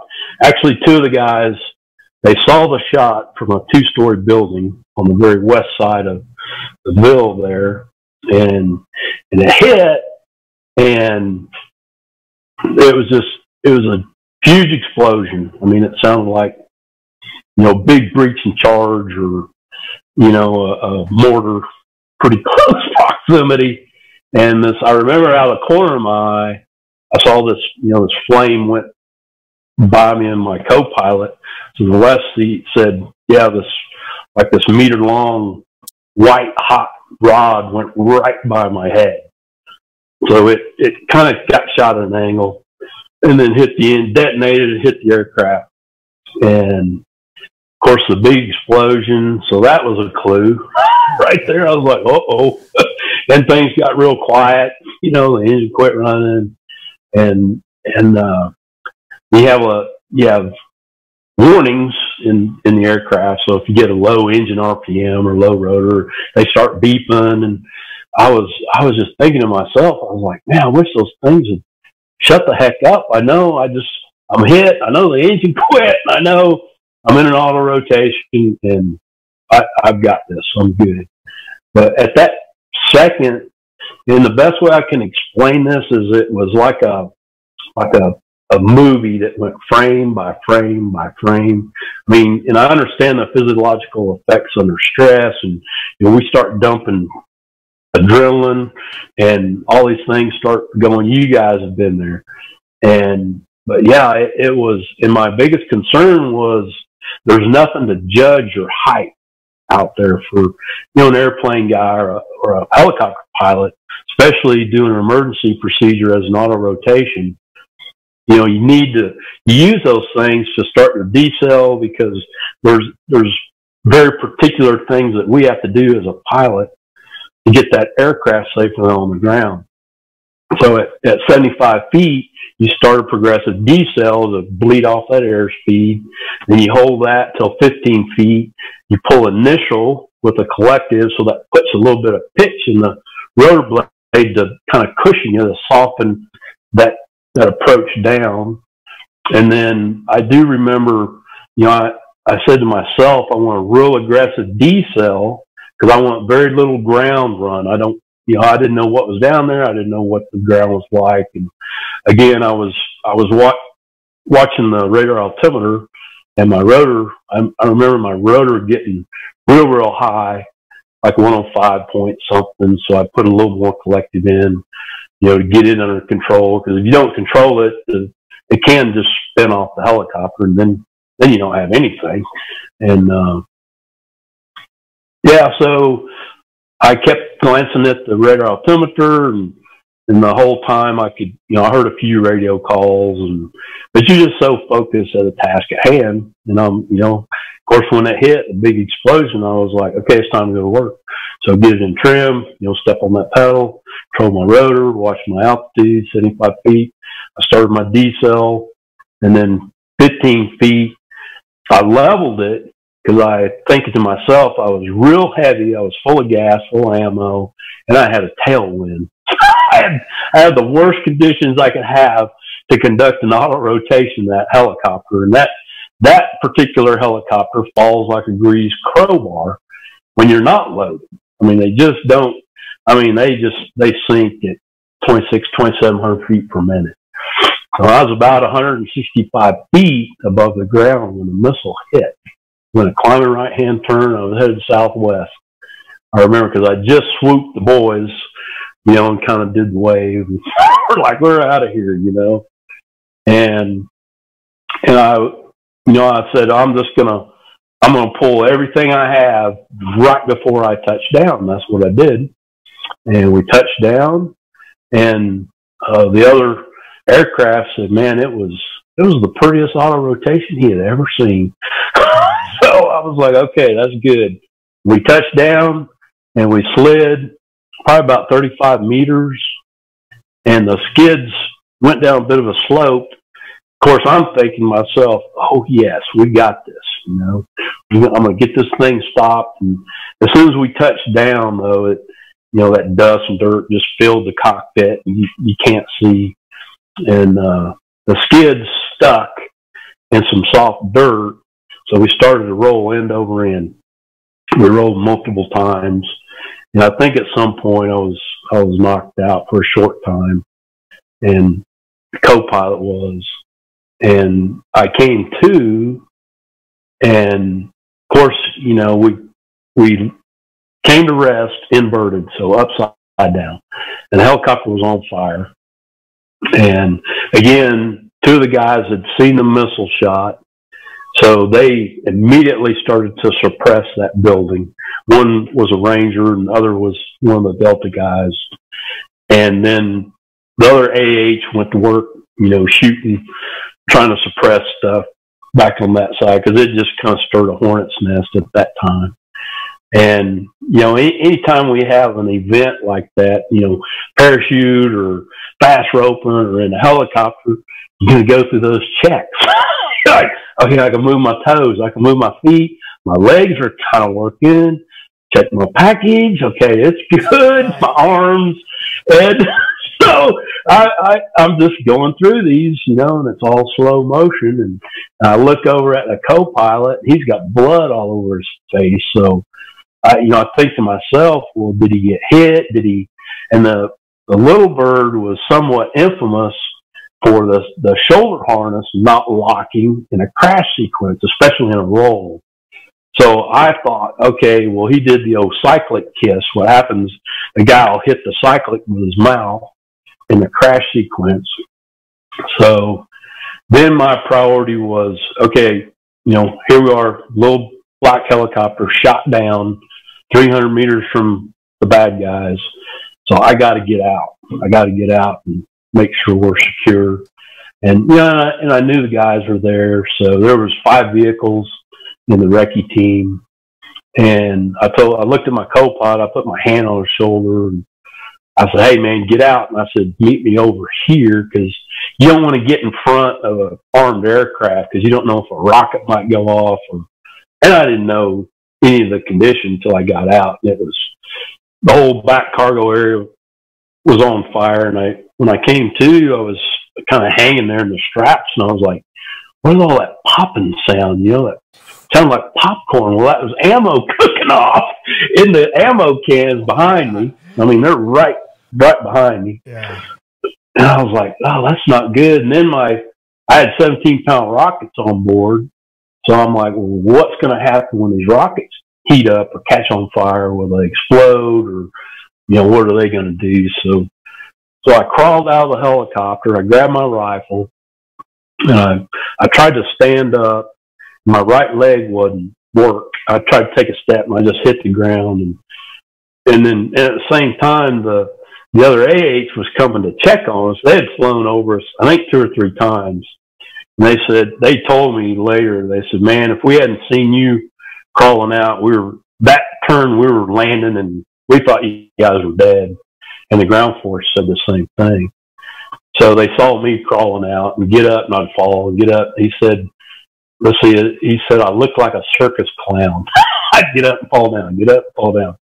But my right leg wasn't, and they told me later I'd gotten a stinger to that L spine on that right side.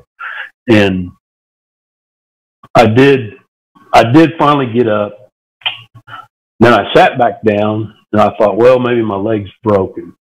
So I pulled my pant leg up, checked both legs, checked myself again, and got my rifle, got up, did 360 degrees security around the aircraft to make sure nobody was coming.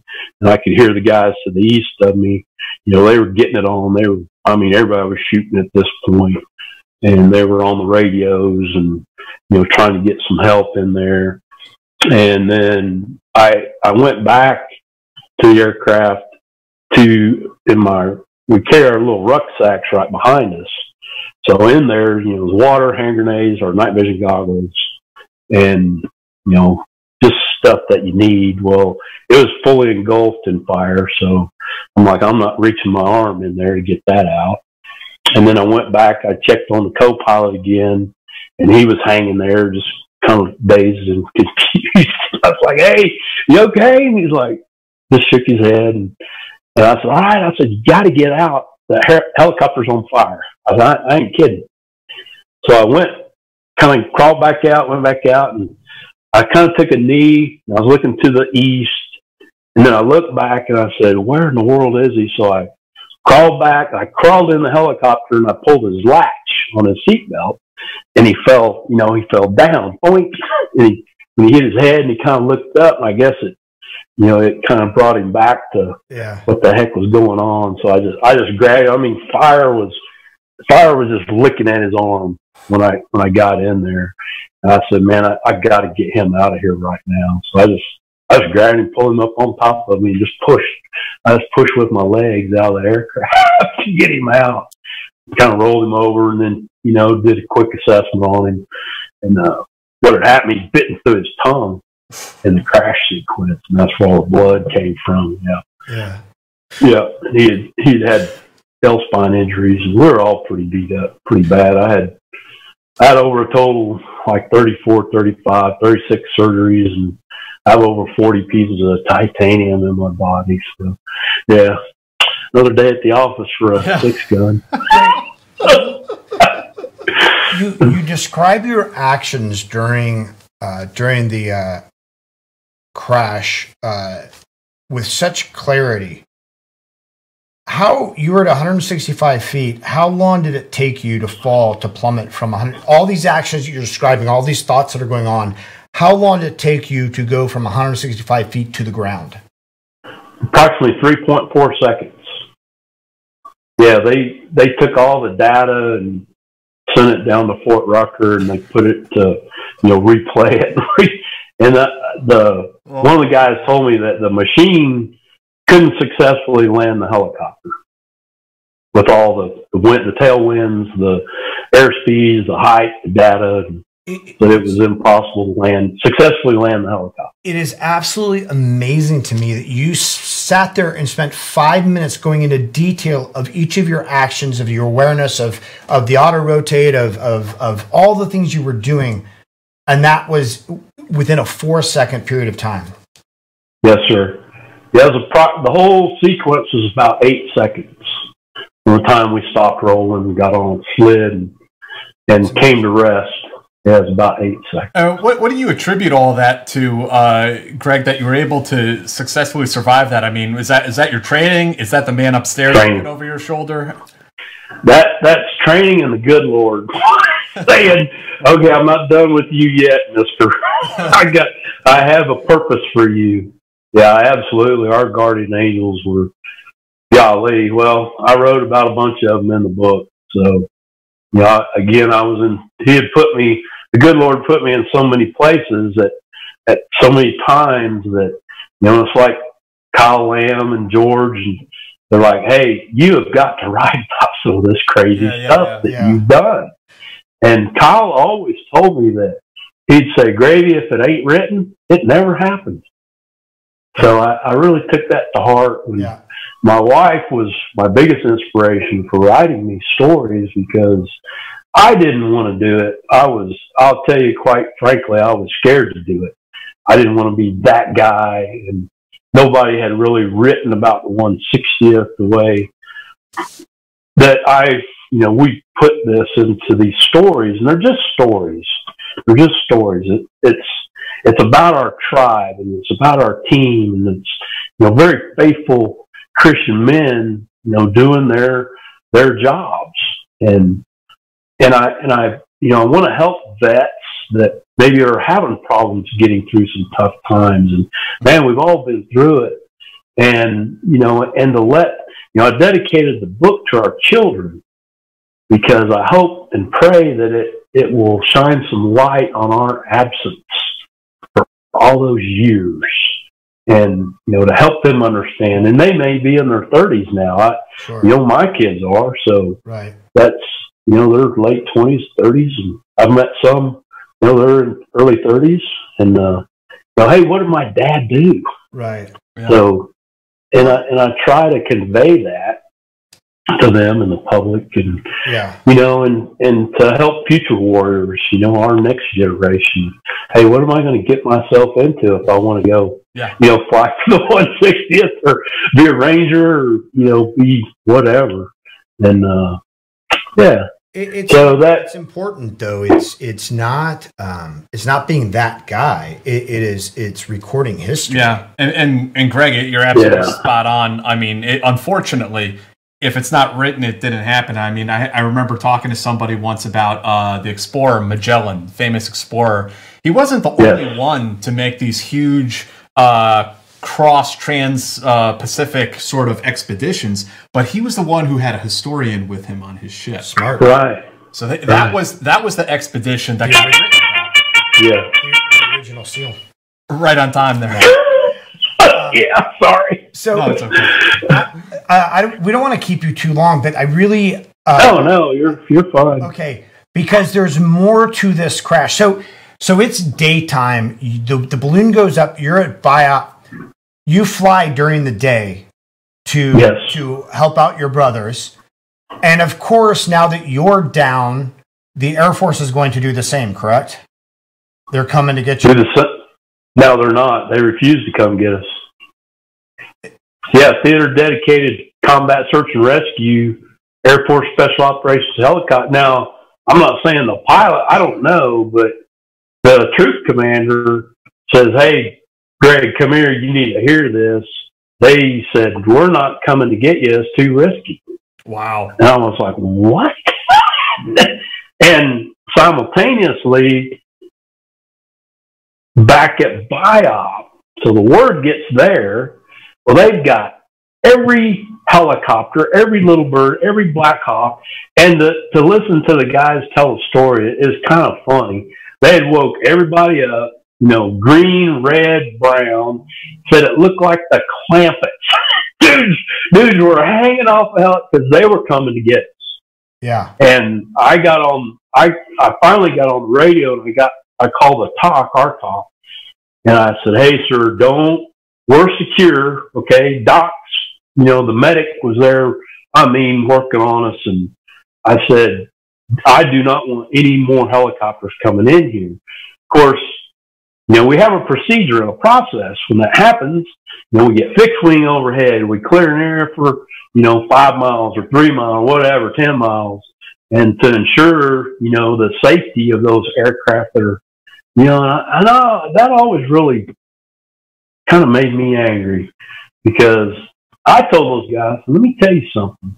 I would have come and got you, man. Right. I would have. Who, who, who did? I don't care what they said. No. Who, who, Pardon? who did come and get you ultimately? Well, we so I kind of go back. So, well, it was one of the 160 of Blackhawks. We finally got to Ramadi up to the MSS up there on the northeast side of Ramadi They to rode. that that staging area, and yeah, they landed. And You, you guys us up. exfil- exfilled with the assault with the ground forces all the way back to the Yes. MSS. Yeah, yeah. Yeah, we- the MSS is the mission support site. So ultimately, nobody came and got you until you were you were back back behind the wire. in secure area. Yeah, yeah. So the, the boys got you out who were on the ground for that mission. Pardon? So, so the, it was the, the boys who were out on the on the ground for that operation were the ones that, that pulled you off target. Oh yes, sir. Yep. Yeah, we were. You know, I we had kind of I'd gotten the co-pilot out and I set up in just a bit of a defilade, and I put him in the prone facing north, and I was on a knee facing east for security. And I told him, I said, "Hey, if if you hear something or see something, because we were both pretty jacked up, and and, and I said, just sing out. So let's put both sets of eyes. We'll put both gun barrels on them. He had his rifle. I had my rifle. And, you know, we'll assess this before we start shooting in, at anyone. And then, about then, a few minutes later, I heard a truck engine. And, and then I heard the vehicle stop. And then I saw this ball cap, you know, kind of going up and down. Then I saw a face, and I go, "Oh, that's Chaz." okay, I said, "Hey, we're good to go." okay, good guys are here, and, and uh, Chaz came running up to us, and but I, I was talking to him a few months or sometime later. He, I asked, said, "Well, you know, what did you think?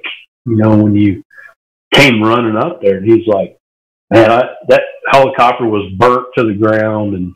Ammo was cooking off. He said, you know, we we kind of gave a look to each other when I left that they would had per- that y'all had perished. Yeah.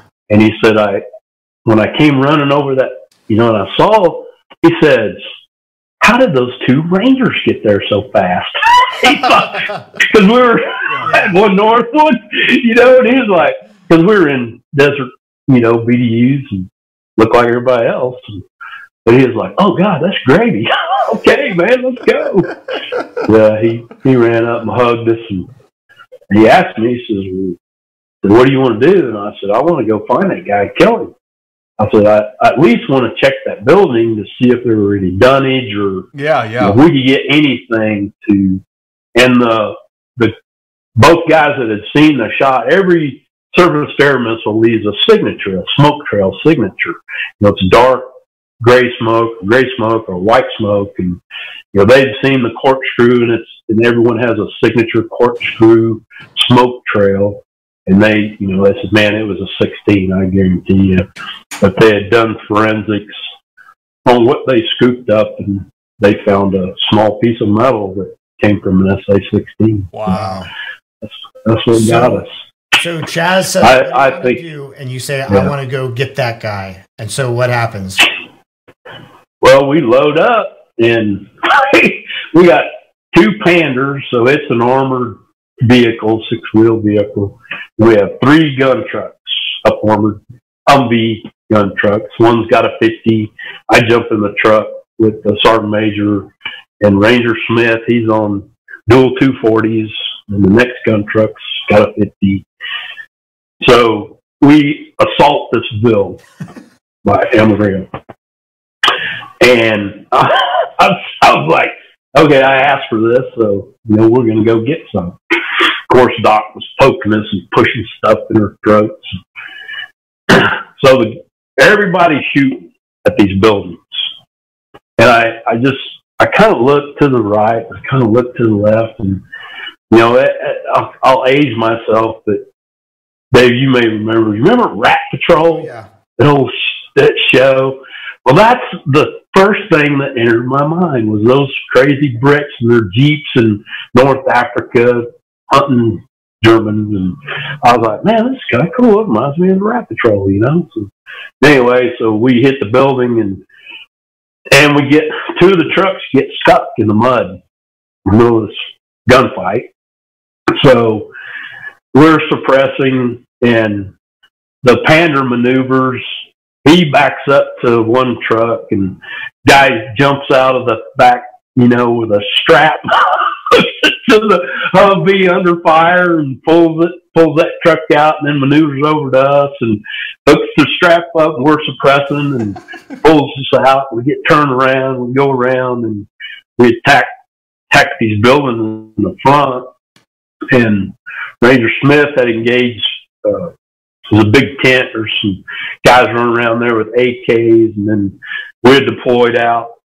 We had deployed out when on the stuck when the truck was stuck.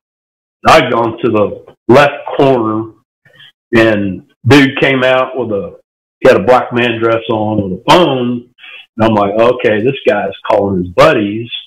You know, hey, the Americans are here. They're stuck. We just shot their helicopter down, so I popped him twice, some 75 grain love, and then and then Ranger Smith joined in and engaged with the dual 240s, and then we saw a couple guys running. One had an RPG, one had an AK.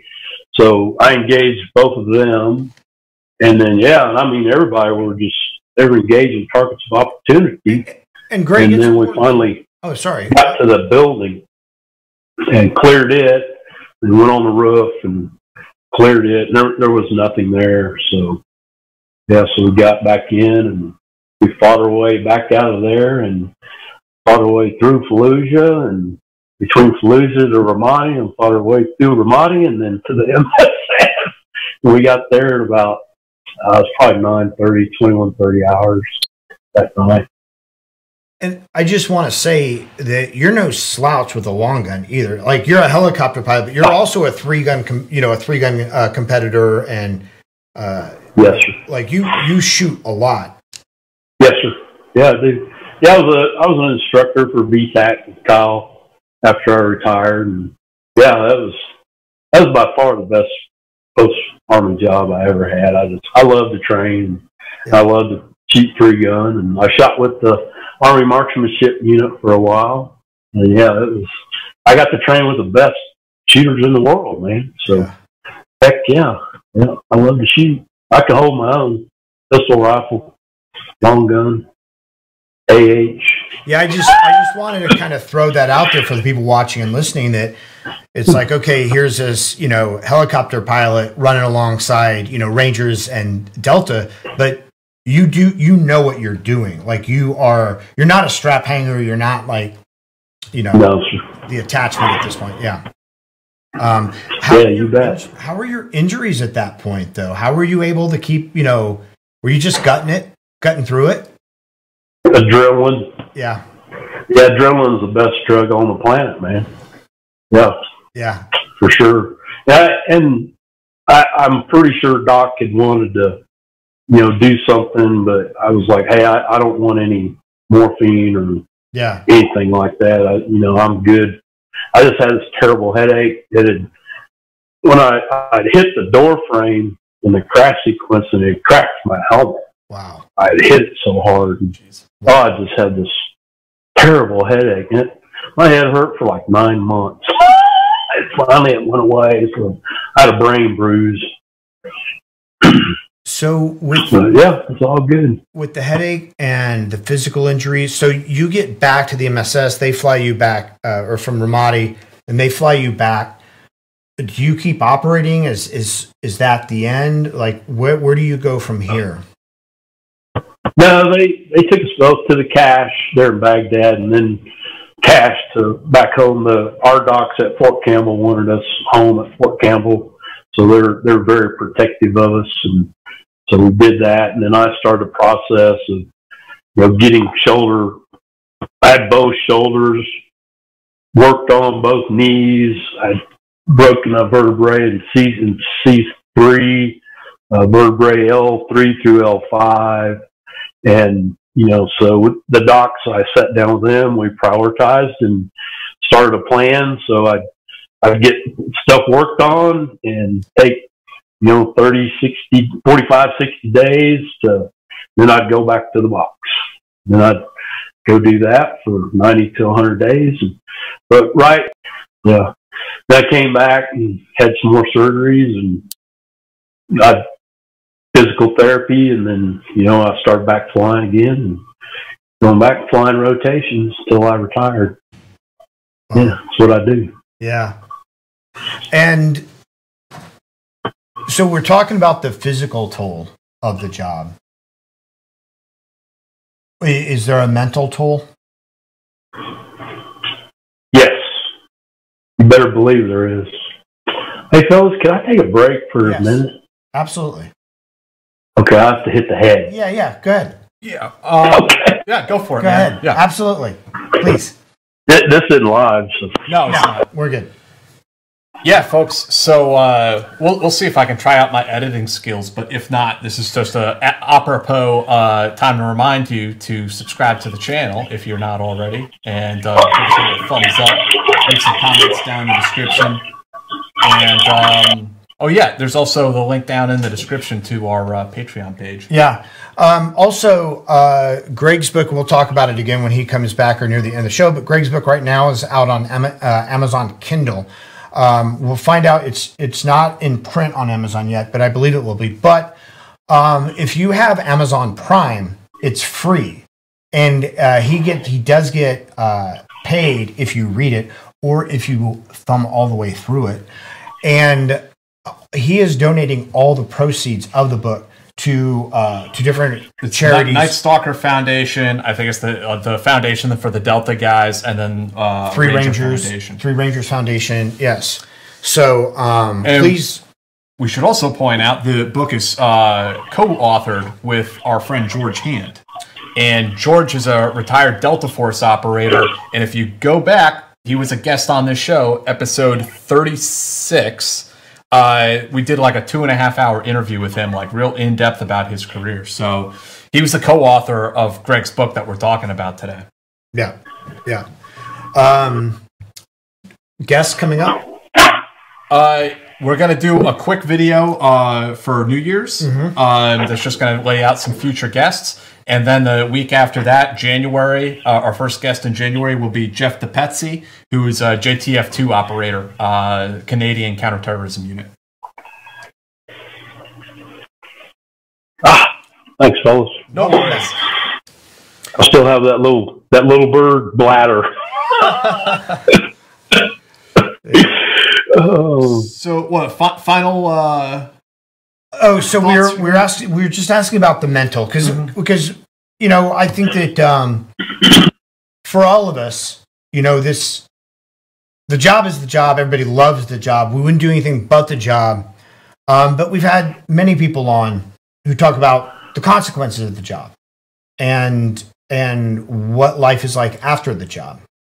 And and and you do write about it in your book. And so I was hoping that maybe you could share some of your experiences with us. And and maybe not just for the the personal part and the history part but maybe for any other soldiers out there or any any person out there who may be struggling or going through hard times to hear that they're not alone.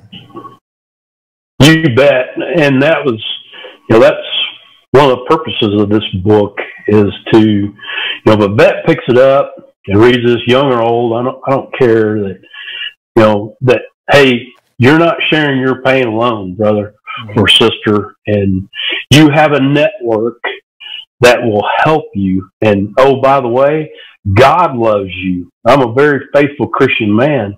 That's that's the only thing that got me through the the the peaks and valleys you know, that I went through the last 15 years, so to speak. And I, I go into great depth and detail in my struggles, in my failures, in my victories, and I, um, you know, again, I pray that that when a vet reads this, he, it will flip a switch for him, or it will it will motivate him to seek help or go talk to somebody. Go talk to your brothers. Go talk to your pastor. Go talk to a therapist. Been there, done that. I've been in therapy since 2005, and I was, I guess, officially. Oh, what's the word? It, it was. I was diagnosed with PTSD in 2005. So the unit went the 160th. They went, you know, above and beyond, and we have our own psychs there at the compound and for the unit. And, and it's to help families, it's to help soldiers, it's to help kids, it's to help everybody. And, you know, I even say in the book, I talk about spouses and kids and family members that, yeah. you know, they suffer from PTSD. I mean, dad's gone, mm-hmm. you know, special operator, ranger, whatever, and, you know, no communication, worry about him every night for three months, six months, a year, whatever the case. So, but now there is, you know, there is a focus on that family member and that spouse and, and those kids. But yeah, hit hit some, you know, the demons come. I mean, I, I'd go days and days, no sleep, and uh, you know, and there's good old Ambien. You know, you, you get to that wall, you get to that that point, and your body has to rest, your mind has to rest. So, you know, alcohol, prescription drugs, did it all, man. And it, and it was all to crush that pain, yeah. that pain. So everybody suffers from it. Unfortunately, some of my very close friends have succumbed to that pain and taken their life. I, I start the book out talking about Leon. He was one of my best friends on the planet, and it just, ah, just broke my heart to, you know, one, I, I question, well, how, how is it that a highly intelligent human being that gets to the pinnacle of a profession and a career and lives through all these horrible things right. and then succumb to the demons and the pain and take their life. Right. Well they they lose hope. I, these this is my theory my study that i've done for many years now but they lose hope and they don't have love in god. So god got me through these trials and tribulations over the years as I was going through this, and, it, and it's it just sucks. And I went to in 2013. I went to Carrick Brain Center there in Dallas, and they were they're they're a center. It was a two week inpatient and they would take four vets at a time, but their expertise was on TBI for football players, mm-hmm. traumatic brain injury for football players for years. So they started up a program for vets, and I, I was fortunate to attend that for two weeks. That was a that was a big turning point in my life to, you know, help me mentally and physically. It's it, they use a whole man concept, and and now though there are just there's so many opportunities for vets and you know nothing else. I, I try to tell several vets every week hey i'll call them or text them or whatever and just tell them that i love them yeah. And that that's all they want to hear. That's all they need to hear. And you know hey man call me. I mean i've had calls at two in the morning three in the morning four in the morning at noon. You know hey i got an empty bottle of irish whiskey and a load of 45 and i've just had all i can take well, no, no, it's not. Right. let's it's let's not. just yeah. let's talk about this for a little bit. And you know, I've taken vets into my home that were sleeping in their truck and no job. Mama left and kids are gone. Took all their money and and I I get it, man. Been there, done that. After 32 year marriage failed, and uh, but you know, God loves you and we love you, and there's a way out But you, you just have to go talk to somebody. And that's what I tell every man that I that I meet, or I mean, even Vietnam vets. I I talk to every veteran I, I can because that's that's God's mission for me. That's His purpose for Greg Coker is go help my brothers and help them get through these tough times. There there are good times to be had, yeah, and there, there always will be. But you just you can't quit. You know, night stalkers don't quit, and, and you just can't give up And you, yeah, faith, faith, your faith will will get you through this. God loves you, and you know, and, and your brothers love you, and your parents or whomever. That uh, we need you here. Yeah, yeah, for sure. Yeah, they. Uh, what you wrote about Leon was was, I mean, because we've all, at this point, I think, lost people close to us. Uh, yes. People who just, you know, the, and, and and it's challenging because from what you wrote about Leon, you didn't. There was no indication. There there was no None. sign. There was there was nothing, and and that's when it becomes challenging. Is when there's that front and there's that you know that wall, that shield, that that you know persona. Uh, but there's so much going on behind that that that uh, they just don't let us in on. Yes, sir. Yeah, you're absolutely right, and that's and, and I see that a lot in our community. Yeah, is that you know there's no signs, there's no symbols, there's they go and execute. They Yeah. they've made up their mind. And, yeah, and they yeah, doggone and it's you know, and I and I I think I say in a book, it's I did read some some data last year where know, it's closer to 26 a day now that veterans take their lives, and you know, in any other country, it'd be an epidemic. I mean, we're looking at 10,000 humans that sacrificed and served this great nation and gave up what they gave up, and we're not helping them. You know, we're not we're not doing the job that we need to be doing to help these fellas. And the other thing I saw too that was interesting was that the mean age was 50 years old. Mhm. So that's you're looking at the Vietnam vets Yeah. right. hmm taking their lives.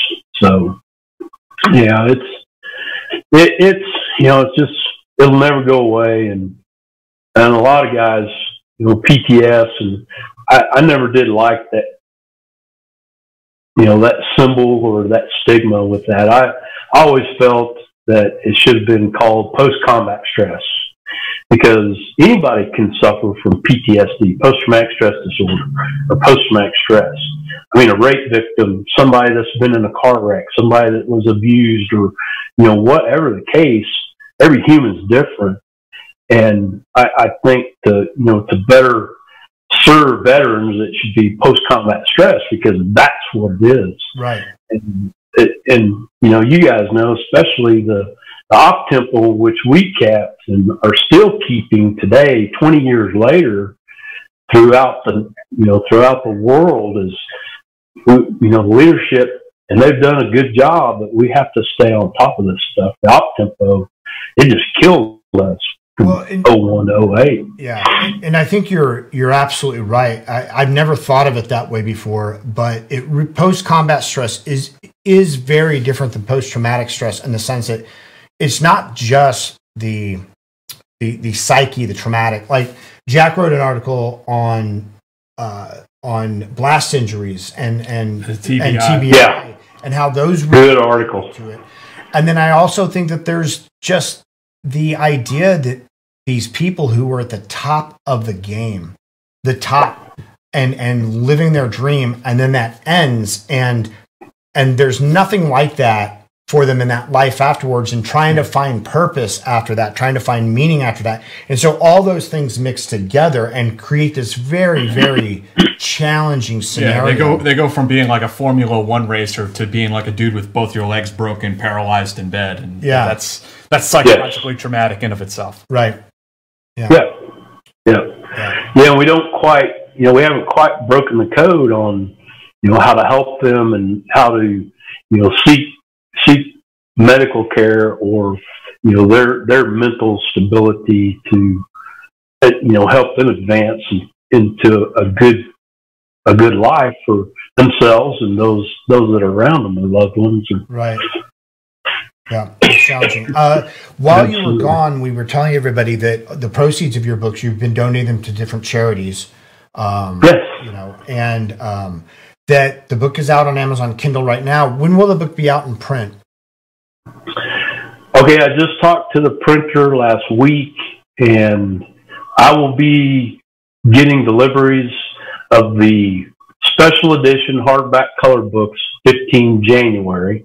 All right. That we're selling. You can go on the website, deathwaitsinthedark.com, and there's about oh, 250 of those left. The first 500 edition, those books, I so I numbered the books, and then I designed a coin, a challenge coin, which we all are familiar with. Sure. And each coin is numbered to match that book number. Cool. So those sold out in 20 days. And I, I swear, I was like, Lord, if I can just sell 50 books, I'll be, I'll be good. but boy, they, I mean, they went fast. So I had a couple other, they're like, because I wasn't going to do anymore. So uh, I had several people tell me and text me or message me that, hey, I really want one of those hardback books with a coin. I don't care about it being numbered. Or, so I did. Or I got another 500 of those with a coin. And they can get those And on your site. Pardon? They can get those on your site. Yes, sir. And go to the website. The instructions on how to order. I've been handling all this myself, so I'm, I'm gonna go order it's one pretty easy. so we can we put it on our bookshelf That's back right. here. We're, we're Yes. Yeah. I'll, I'll get you. Well, I had the. So this is the cover. I don't know if you can see it. Yep. Looks Duh. That's it. Yeah, the cover, it's a pretty cool story about the color. That that's a Rob Wentz print. I don't know if you ever heard of Rob at Wentz Art Gallery.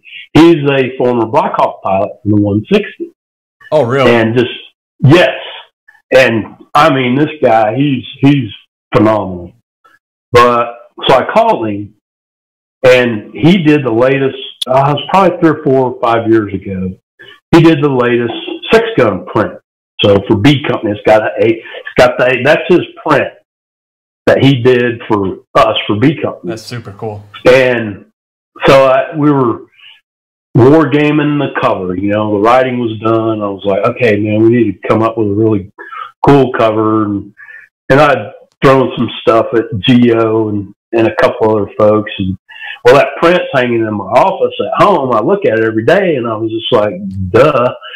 you know, I'm not the smartest ranger in the troop, but right there it is. So I called Rob and told him, you know, I was like, hey man, he's writing a book too that's that's going to be phenomenal. And I said, look, man, I, I'm I need a cover for my book, not and the words didn't even get out of my mouth. And he goes, yes, and he gave me the copyright to that print to use as the book cover. That's amazing. So it was That's nice of him. yeah, it was really, really cool that, you know, here it is again, you know, guy from the community, of course, Yeah. Geo, being from Delta. And I was just so blessed to have him go on this journey with me that it, you know, if it had been a, another editor with no military background or experience, you know, you have, you spend a lot of time explaining things or Right. well, Geo knew it. I mean, he's lived it. He's Right. been there. He's. I, I was just blessed, uh, and his style of writing is quite entertaining. so, Yeah. yeah, he's he's a hoot. Yeah. I, and I uh, promise. then the way the book cover came Yeah. together. I promise you, if you read, it, you will. You have not read anything like this book before, and I mean, and I say that Oh, wow. in the best way. Like and we cover we cover a lot of special operations books around here on this it- podcast. it's such so- a novel and unique tale because we just. I would. I mean, you're really. I think one of the first pilots to really come out and and really like shh, Mhm. like right there in you know in the cockpit and and uh, Mhm. it, it was it was a, it was amazing. Yeah, and you know, I was blessed that Kyle Lamb wrote the introduction for Mhm. Sergeant Major Lamb wrote to Kyle. I've been good, good friends for many, many years, and, and he's seen, you know, the good and the bad with me for those times. And, you know, he and Melinda have helped me get through some tough times. And, and we just, you know, because we love each other. And, you know, back when he was operating and hiding under a bush, scared like a bunny rabbit, calling for the AAs to come help him. You know, I mean, what, what, what can I say? No, no, don't, don't print that. but yeah, I was just very honored that Kyle did that for me. And yeah, he he told me he's like, dude, I cried when I read this. Yeah. And that that that was powerful. I mean, that was pretty powerful. Well, Greg, thank you so much for joining us on the show for our what will be our Christmas Eve edition of the show. I hope everyone enjoyed it, and uh, oh, wow. we will be back. Uh, we'll have a, a, a, kind of a New Year's message for you guys on the first, and then we'll be back live again on the eighth, potentially in studio with Jeff DePatsy. Yeah. The one disadvantage of having a pre-recording this is that uh, we don't have like the audience input, so we're gonna have to have you back on at some point. Maybe not to go through the whole thing, but even if it's sure. a shorter segment, so that people can ask sure, after sure. they watch this, that they can ask the question that they want to ask you. Oh, awesome! Well, thank you so much, fellas. It's it's an honor and, and a privilege, and I, I really appreciate you doing this. And Greg, it's yeah, I just honor. I just want to help. Really help some guys. Yeah, it, it is our honor. We we deeply appreciate you spending your time with us. It means a lot to us. Yeah. Mm-hmm. Thank you. God bless you, and have a Merry Christmas. You too, Greg. You too. Stay, stay healthy. All right. Bye, everybody. See you. Okay, round two. Name something that's not boring. A laundry? Ooh, a book club. Computer solitaire, huh? Ah. Oh. Sorry, we were looking for Chumba Casino. That's right. ChumbaCasino.com has over 100 casino style games. Join today and play for free for your chance to redeem some serious prizes. ChumbaCasino.com. No purchase necessary. Full prohibited by law. 18 plus terms and conditions apply. See website for details.